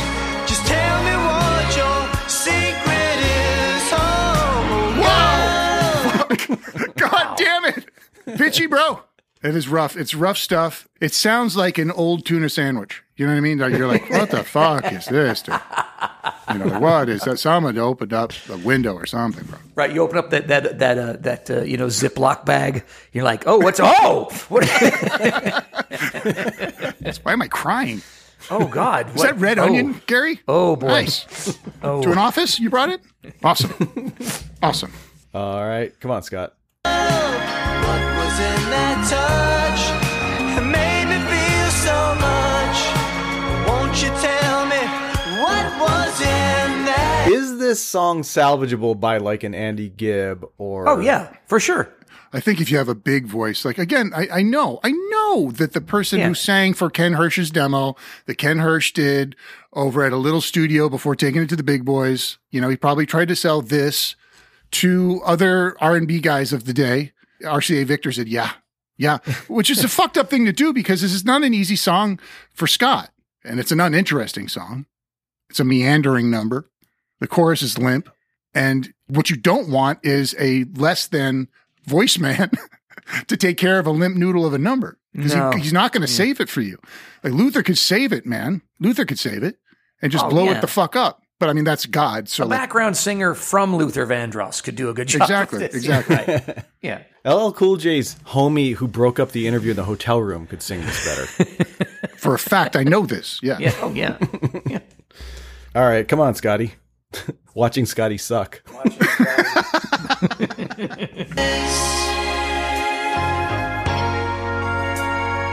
Somehow the chorus was slightly better only because he had other singers like helping him out. Yeah. Oh yeah. Yeah. and there- There's something to hold on to uh, a bit. Ba ba da da da da da. There, like there's something memorable about it rather than his meandering. It sounds like he's. what I was thinking of the image I had is that Scott had had a, an, an adult evening. For some reason, I was imagining him walking around with a letter and he can't find a stamp. And so he's just humming as he's walking through his house, looking for things that's sort of under his breath. And that's the energy he has with his deliveries is a guy wandering around his Hollywood house looking for a stamp. Where And the he's all hell's that hungover. stamp? Where the Maybe fuck in is the that drawer. stamp? And the, yeah, exactly. He's narrating everything he's doing. All right.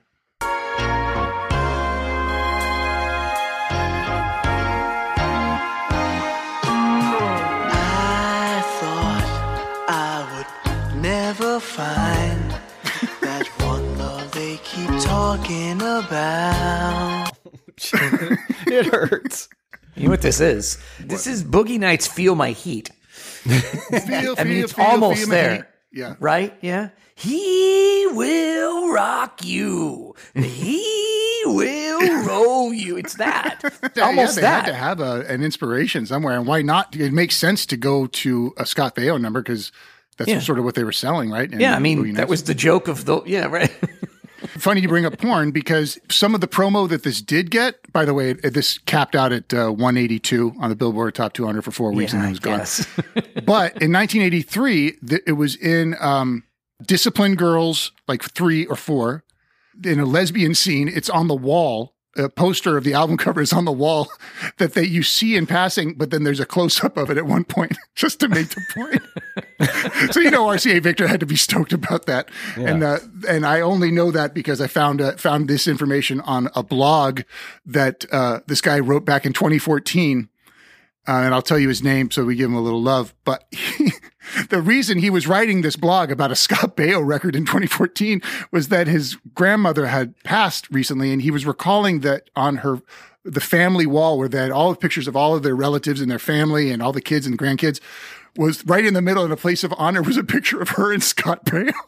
and no one could ever figure out why she did that. Such a lovely young man. yeah, in the way that like Italian families would have a picture of Jesus right in the middle of like a wall of love for their family, or like you know Frank Sinatra or JFK. Greeks and John Stamos. yeah, exactly. You got to have it. There's like Yeah. prime location, so that's why the guy was writing about it. Uh, wow, imagine that. Did you want to say his name, or we're gonna get to that later? Uh, I'll well, play a little bit more and then I'll name check him. Okay. We still got a big fat two minutes left of this song. by the way. is Yeah, we're we're pretty much done. Let's just listen a little bit more and uh, and see if you don't throw up. Okay. I'm not gonna let you go.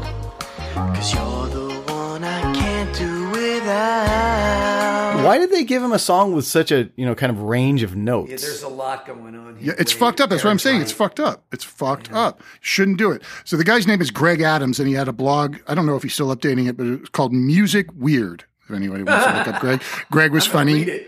The, the, it was it was a funny thing that he wrote. So uh, I would say, and then the funniest part about it to me was a I love the the story about his grandma, but that's the only way that I knew who had anything to do with it. I mean, I found it on iTunes, so that's why I know Ken Hirsch was involved. But like, there's no other stuff. You can find out how to buy the record online, but there's no like Scotty's Wikipedia, no mention of his musical career, and he had a fucking hit in the top 200, and he had two records, not one mention of it. It's been wiped clean, and we can see why. You know what? Republican. He's a Republican. It's deep state Yeah. shit, dude. Yeah. I don't know that it is wholly uninvolved, George. It's probably somehow involved. I wish it was a deeper state, frankly. Uh, that yellow sweatshirt. You know what the yellow sweatshirt means with Q. Yeah. All right. Yeah. Okay. We've been together. Oh, last night when you were beside me, it all just fell into place. Jesus, man. Doesn't it sound like he's looking for something? The stamp. He's looking for the stamp. Yeah, but he's looking for. He's like, I put it somewhere. Where did I put it? Why don't I keep these in the same place? i every time I'm looking for a stamp. Th- The song "What Was in That Kiss" it was originally called "Where Did I Put That Stamp." Where did I put that stamp? I do it every time. Uh, I don't know how much more should we do to this. I mean, I'm done. I'm done. I'm done. I made my point. We talked about Greg and his. I and his- think I've made my point. Yeah, you know, look, we, we looked at his sweatshirt. We looked at the mic cord. He, Bruce Hirsch was excited when he got home. He told Mrs. Hirsch, "Hey, I just sold one to Bayo." She, he probably got a huge. fucking beeger that night. He got a he got a Bayo proxy beeger. That's how that's how heavy his sexuality was. And the wife went, "That piece of shit you shopped to every R and B singer. Bayo bought it. Yep. he did. RCA. Bayo bought it. Oh God. Okay, so there you have it, Damon. You got Wow. Suck uh, on walking it, with the Damon. Panther and walking with Bayo. Jeez. Well, let's see. This is two different eras of music. I almost feel like if Scott Baio had rapped, he would have achieved more in the Oh, would be music. way and- better, because way he- better. yeah, because he can't sing, so we might as well try rapping. It wouldn't have been worse, I guess. Um, let's see. We've got Scott Baio and his garbage voice and his tight, stiff yellow sweatshirt. And then we got it's it's almost as formidable as as Mike Love's shirt. That's how thick and uncomfortable that shirt yeah, looks. yeah. There's no softener in the in the washer.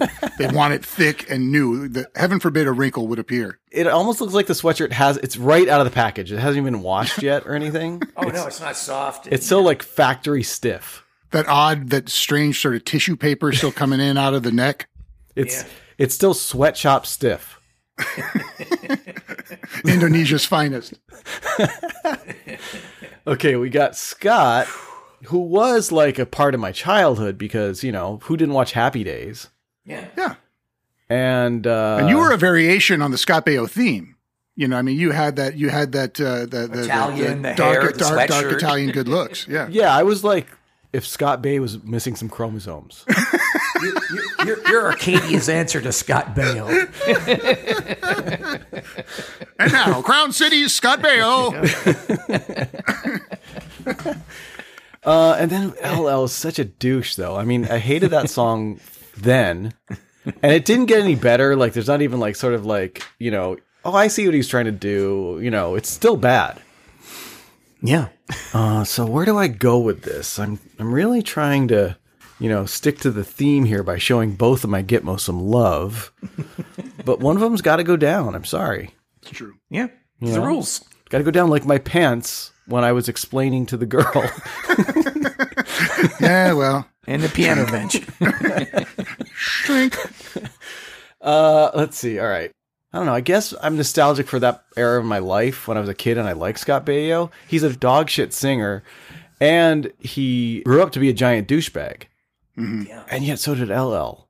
So, hmm. I will say about Scott, as much as I want to hate on him, the proxy to the Fonz is a big proxy. It's important. And like, I have a shine on that because of the Fonz. Yeah. I don't know. I'm shooting myself in the dick by even bringing it up. But like, how can you not? He looms large, the Fonz. Right. He has got like like Fonz juice on him. It's true. Yeah. they're- proxy Fonz. Fonz juice. But uh yeah, but LL that song sucks. Here's the thing. No one ever thought Scott Baio's song was good. We're going to be good. Yeah. like in the room, the, the engineer and the producer were just rolling their eyes at each other. Both probably were thinking, well, I just lost my job because I gave Scott Bay a record contract. Um, like a lot of fucking people liked LL and, s- and it did a lot more damage and it's it it sucked it was shitty from the beginning so I guess we have to say that as much as I love both my Gitmos George just gets a little extra like teaspoonful of love today Hey! Ladies love Little Lord Fauntleroy.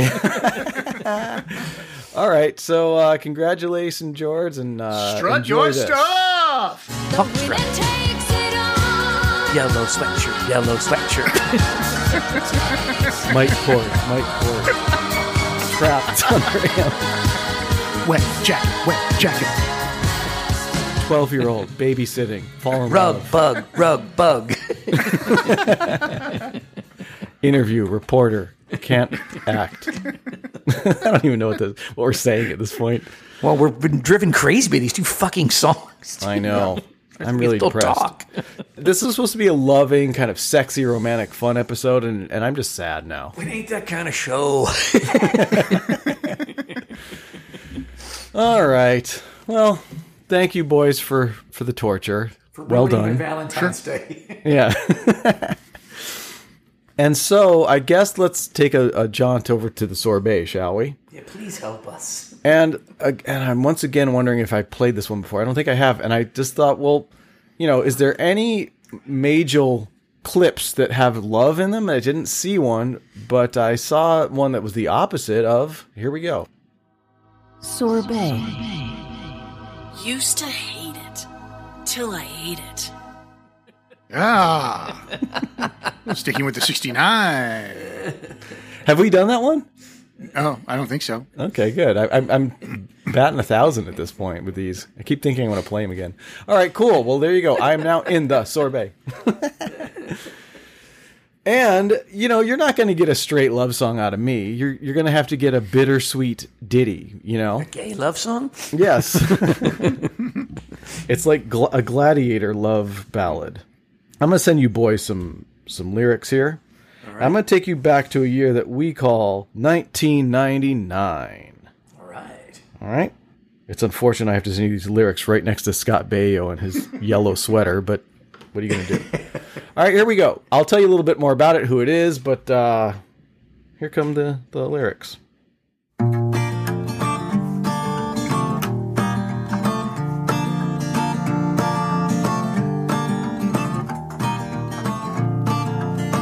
Heartbreak, old friend, goodbye, it's me again.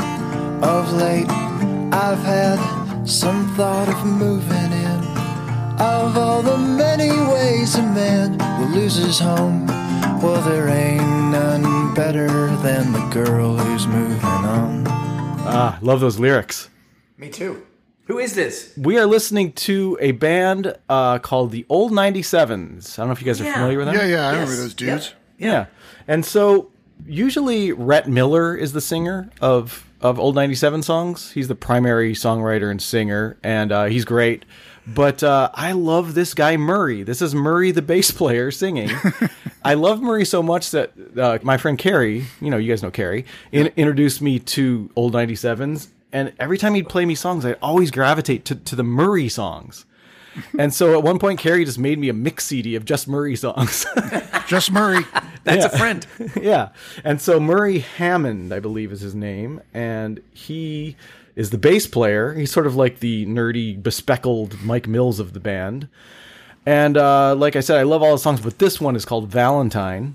I love this song. The melody's perfect. The lyrics are bittersweet and sad and uh, wistful. And um, let's hear a little more of it, shall we? Yeah. True love, I knew. Thought some of leaving you. Bad thoughts I had when Valentines were due. Of all the many ways a man will break his heart, well, there ain't none meaner than he pulls his own apart. First of all, I love that line. Of all the many ways a man will break his heart, well, there ain't none meaner than he pulls his own apart. Yeah. Fucking good. And um, we're about to hear the chorus, and then Rhett comes in singing a high harmony, and it's just gorgeous. So, like, uh, I think that's Murray on guitar, and maybe there's two guitars. Maybe Rhett and Murray are both playing. I don't really know, but um, they're actually more of a kind of. They started off as alt country, and then just became kind of like a, a power pop band. But they're pretty much Americana alternative, and uh, Rhett Miller describes the old '97s as loud folk, which I thought was a good description of them. But uh, this is a, a bit of an anomaly for them to do, just break down to acoustic guitars and do this. So I, I and I really love it. So here comes Rhett doing the harmony on the chorus. Valentine the destroyer, Valentine you belong. In the stars where you are always rolling on. Cried, I cried till I couldn't carry on. It's a lonely, lonely feeling when your Valentine was wrong. It's a lonely, lonely feeling when your Valentine was wrong. Yeah. So the line you think he would say when your Valentine was gone, but he says Valentine was wrong, which is so good. It's a great lyric. I love that. Incorrect information. yeah. Speaking of blogs, I, I found this uh, a blog called Star Maker Machine blog. They, I think it's just sitting there now. I don't think they update it anymore, like your other guy. But uh, Jordan Becker wrote this about the song. It's not a love song. It is, in fact, a lost love song, written not to a current Valentine, but to one who turned out to be wrong, and about the heartbreak and despair that comes from a broken relationship, but also the relief that something that wasn't working ended. And so that's that's what I'm getting from these lyrics is like he's bummed out about it, but he's also sort of like, well, that's over, you know. Yeah. Right, right. Where it's like sometimes when you're watching a bad movie, you're like, I can't wait for this to be over, mostly so that it's in the rear view. And I just go, it's a thing that happened as opposed to a thing that's happening to me. Yeah. and just the same way that you can you, you'll have some good uh, riffs with your friends to talk about how shitty the movie was. Right. It'll be fun to rip on it. Yeah. And Murray's like, ah, I, g- I can get a good song out of this relationship, you know. Yeah, yeah, yeah. In fact, Murray even said about the relationship that the song is based on. He said, It was a toxic relationship and predictably not a good breakup. But after all the pain and emotion of tearing it apart, I felt a simple moment of compassion and empathy for both of us. I felt a kindness toward her and tried to put that into words. She was a valuable and great human being, but one I would never know again. The girl who's moving on. Yeah, it's exactly how it feels. Yeah, so good. Yep. And uh, you know what? I, as I was listening to this just now, maybe it, maybe it's just fresh in my mind from the uh, Kibitz Corner earlier, but Rhett Miller almost has a bit of a Dalton to his voice, doesn't he? Uh, it is similar to that. Yeah, I agree. I guess I was hearing like the uh, the, the high one sounds like when Mhm. Dalton goes up in his in a higher range. Yeah, you know? I, I agree. Yeah, Yeah. absolutely. Okay, let's carry on here.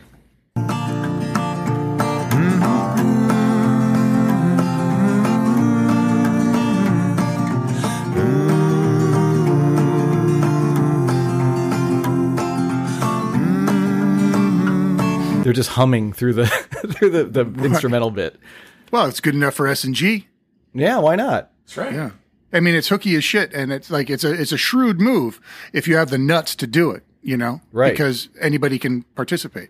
It's just hard to rationalize it in the moment. Like I think we should just hum. you got to have some good feelings about your uh, musical schwanz to, to suggest it and then back it up and then put it on the record. Yes. Murray Hammond. Fuck that. Murray Hammond. Thank you. yeah. Yeah. Thank you. Damon's on the board. Come on now. Murray's on the board. Damon's on the board. We're all on the board. We need a bigger fucking board.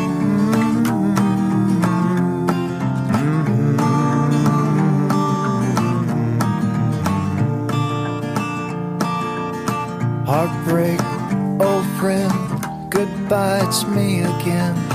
Of late, I've had some thought of moving in. Of Boy, that's some fucking economical lyrics right there. And everyone on the planet knows what he's talking about. And to be able to say it in short bursts like that, really something. I'm in the middle of doing a bit of writing right now and I'm struggling with some economy. it's really something to hear it done well, you know? Very, very yeah, good. he gets right. I mean, j- you're right. The economy, just like the and the clarity. Yeah. You know what he's saying. You know what he's feeling. You know what he's thinking. It's Like, it's also great to be Elvis Costello and be like, whoa, that turn of phrase blows my mind. But it's also like really rad to hear this, you know? Uh, Yeah. And it's just as clever, truly, and maybe harder uh, in, in some ways, you know? simple is tough for sure. Yeah, yeah. many ways a man loses home. Well, there ain't none better than the girl who's moving on. Yeah, that's. I mean, this song I actually became familiar with it when I was going through a thing with a lady, and uh, Good for that. Oh, it was so uh, therapeutic to to know this song and just play it on a loop when that was going on, you know, because the line about um Of all the many ways. of all the many ways that a man can lose his home. Yeah, right. Yeah, there, there ain't none better than the girl that's moving on. It's like, yeah, I mean, you got to figure out where you're gonna live now and stuff like that, you know. Right, You lived there with her for so long, and now it's nothing. Yeah. Or she flew the coop, and you're kind of all right. Well, I guess I gotta move out too. yeah, or all the furniture's gone. Yeah, but when I'm going to get a fucking roommate, my fucking heart's broken. I can't put an ad in the recycler. Yeah. yeah. Okay, come on. Valentine the destroyer, Valentine you belong in the stars where you are always rolling on. Cried I cried till I couldn't carry on. It's a lonely, lonely feeling when your Valentine was wrong. It's a lonely, lonely feeling when your Valentine was wrong. Of all the many things that you were counting on, well, there ain't none better than the girl who's moving on. I love that line. Of all the many things you were counting on, there ain't none better than the girl who's moving on. It's like, man, I knew this was gonna happen. Yeah. like we say, also, it's the beginning of repair. Reconstruction time can begin, but it can't until that gets resolved or the band aid is ripped off or whatever clever little thing you want to call it. It's just, but like you can't, it can't start getting better until it's fucking dog shit. Until all of her shit is gone. Yeah. yeah. From inside of you and, And inside the apartment. Yeah. Yeah. All right, uh, almost over here. A couple more seconds. No, there ain't none better than the girl who's moving on. No, there ain't none better than the girl who's moving on.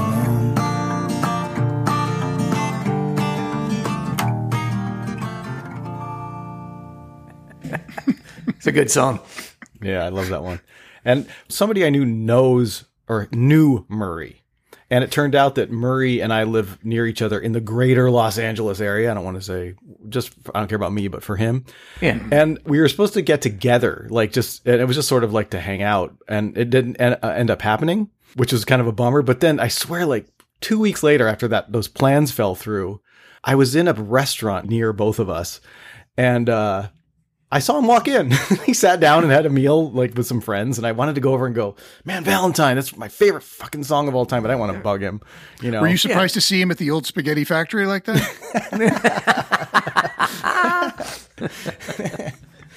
Yeah. So uh, anyway, uh, Murray's a I, he's a fantastic singer, uh, songwriter, musician, and I you know s- wish him well if he ever hears about this. It's a beautiful song and meant a lot to me in in, in some dark moments, and uh, I hope you all enjoyed it too. I did. Yeah, well, the- we're we're talking about love, uh, and uh, and it- the only reason that it soars so beautifully is that it comes from the basest part of everybody's emotions and all the terrible feelings we think about ourselves, and uh, uh, it just it saves you from that. It's responsible for that. It's fucking all those things, baby. That's And so even with Scott Baio, even with LL, we got Murray. they need love. yeah, They need love. up top all the way to the bottom. I uh, it, it made me chuckle because when this happened to me, I wish I'd had this song. When this happened to me, and I came home and she'd taken everything out of the apartment, it's just empty, right? Yeah. and all that's left is like a TV on the floor, and that's it. And the toothbrush that you cried into. Exactly. Oh, Yes, one left toothbrush hanging in the stand. That's right. um, and I called my uncle, and he he said he told me the whole story. I wish this had been playing. He goes. He goes, no, it's okay. It's good. You know, e- everything's gone. You know, and this happened to me once, and, and all I had left was a picnic table in my house. That's all I had left. and that's that image of you had to move a picnic table inside because all you had left. 'cause There's you did nothing more everything. depressing than a single person sitting at a picnic It's- table. it's- right. And it's it inside. And he goes, and he goes, I'll tell you what, just open up all the windows and just get her out. Just get every, just let it all out. Let it all, advice. it's great. You open up the windows, you just cleanse everything. It's great. I'm telling you, it'll be a good thing for you.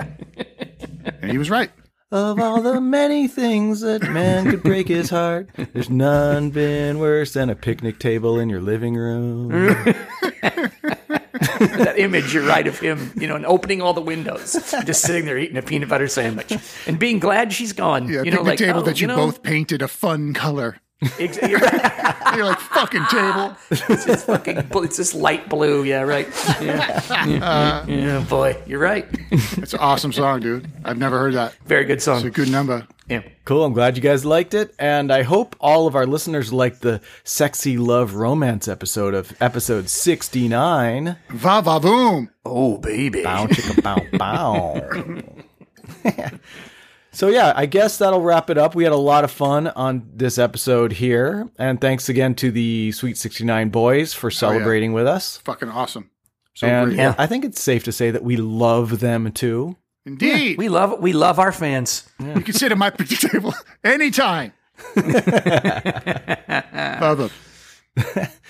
All right, so let's wrap up the love episode, and we'll move on to uh, number. Wow, number seven zero comes next. That's pretty cool. It's big stuff. Wow. If you're following the government's math, that is. Yes, 70 would come after 69. We are. Like, look, have to. I'll, We have I'll investigate further and, and get you guys a full report in the morning. But uh, for now, we're going Thank to go you. with that. Get an abacus, get a Jim Backus, get all the. Jim Backus. Where's my Jim Backus? Well, we had Gilligan's hat earlier. We That's might right, as well that's have right. Thurston Howell in here as well. All right, you guys, let's wrap this up. And uh, thanks for listening to Ear and Loathing. We're the number one rockers forever. And please don't forget that. And I guess we'll say goodbye. Everybody love everybody. Goodbye. Ear and Loathing. Oppenheimer was a real shitter. Mom! Take it easy. Lower it. I I'm not gonna lower it. I have to do this now. I don't mind you playing it, but lower it. Tune in next time for more Ear and Loathing. End transmission. Goodbye.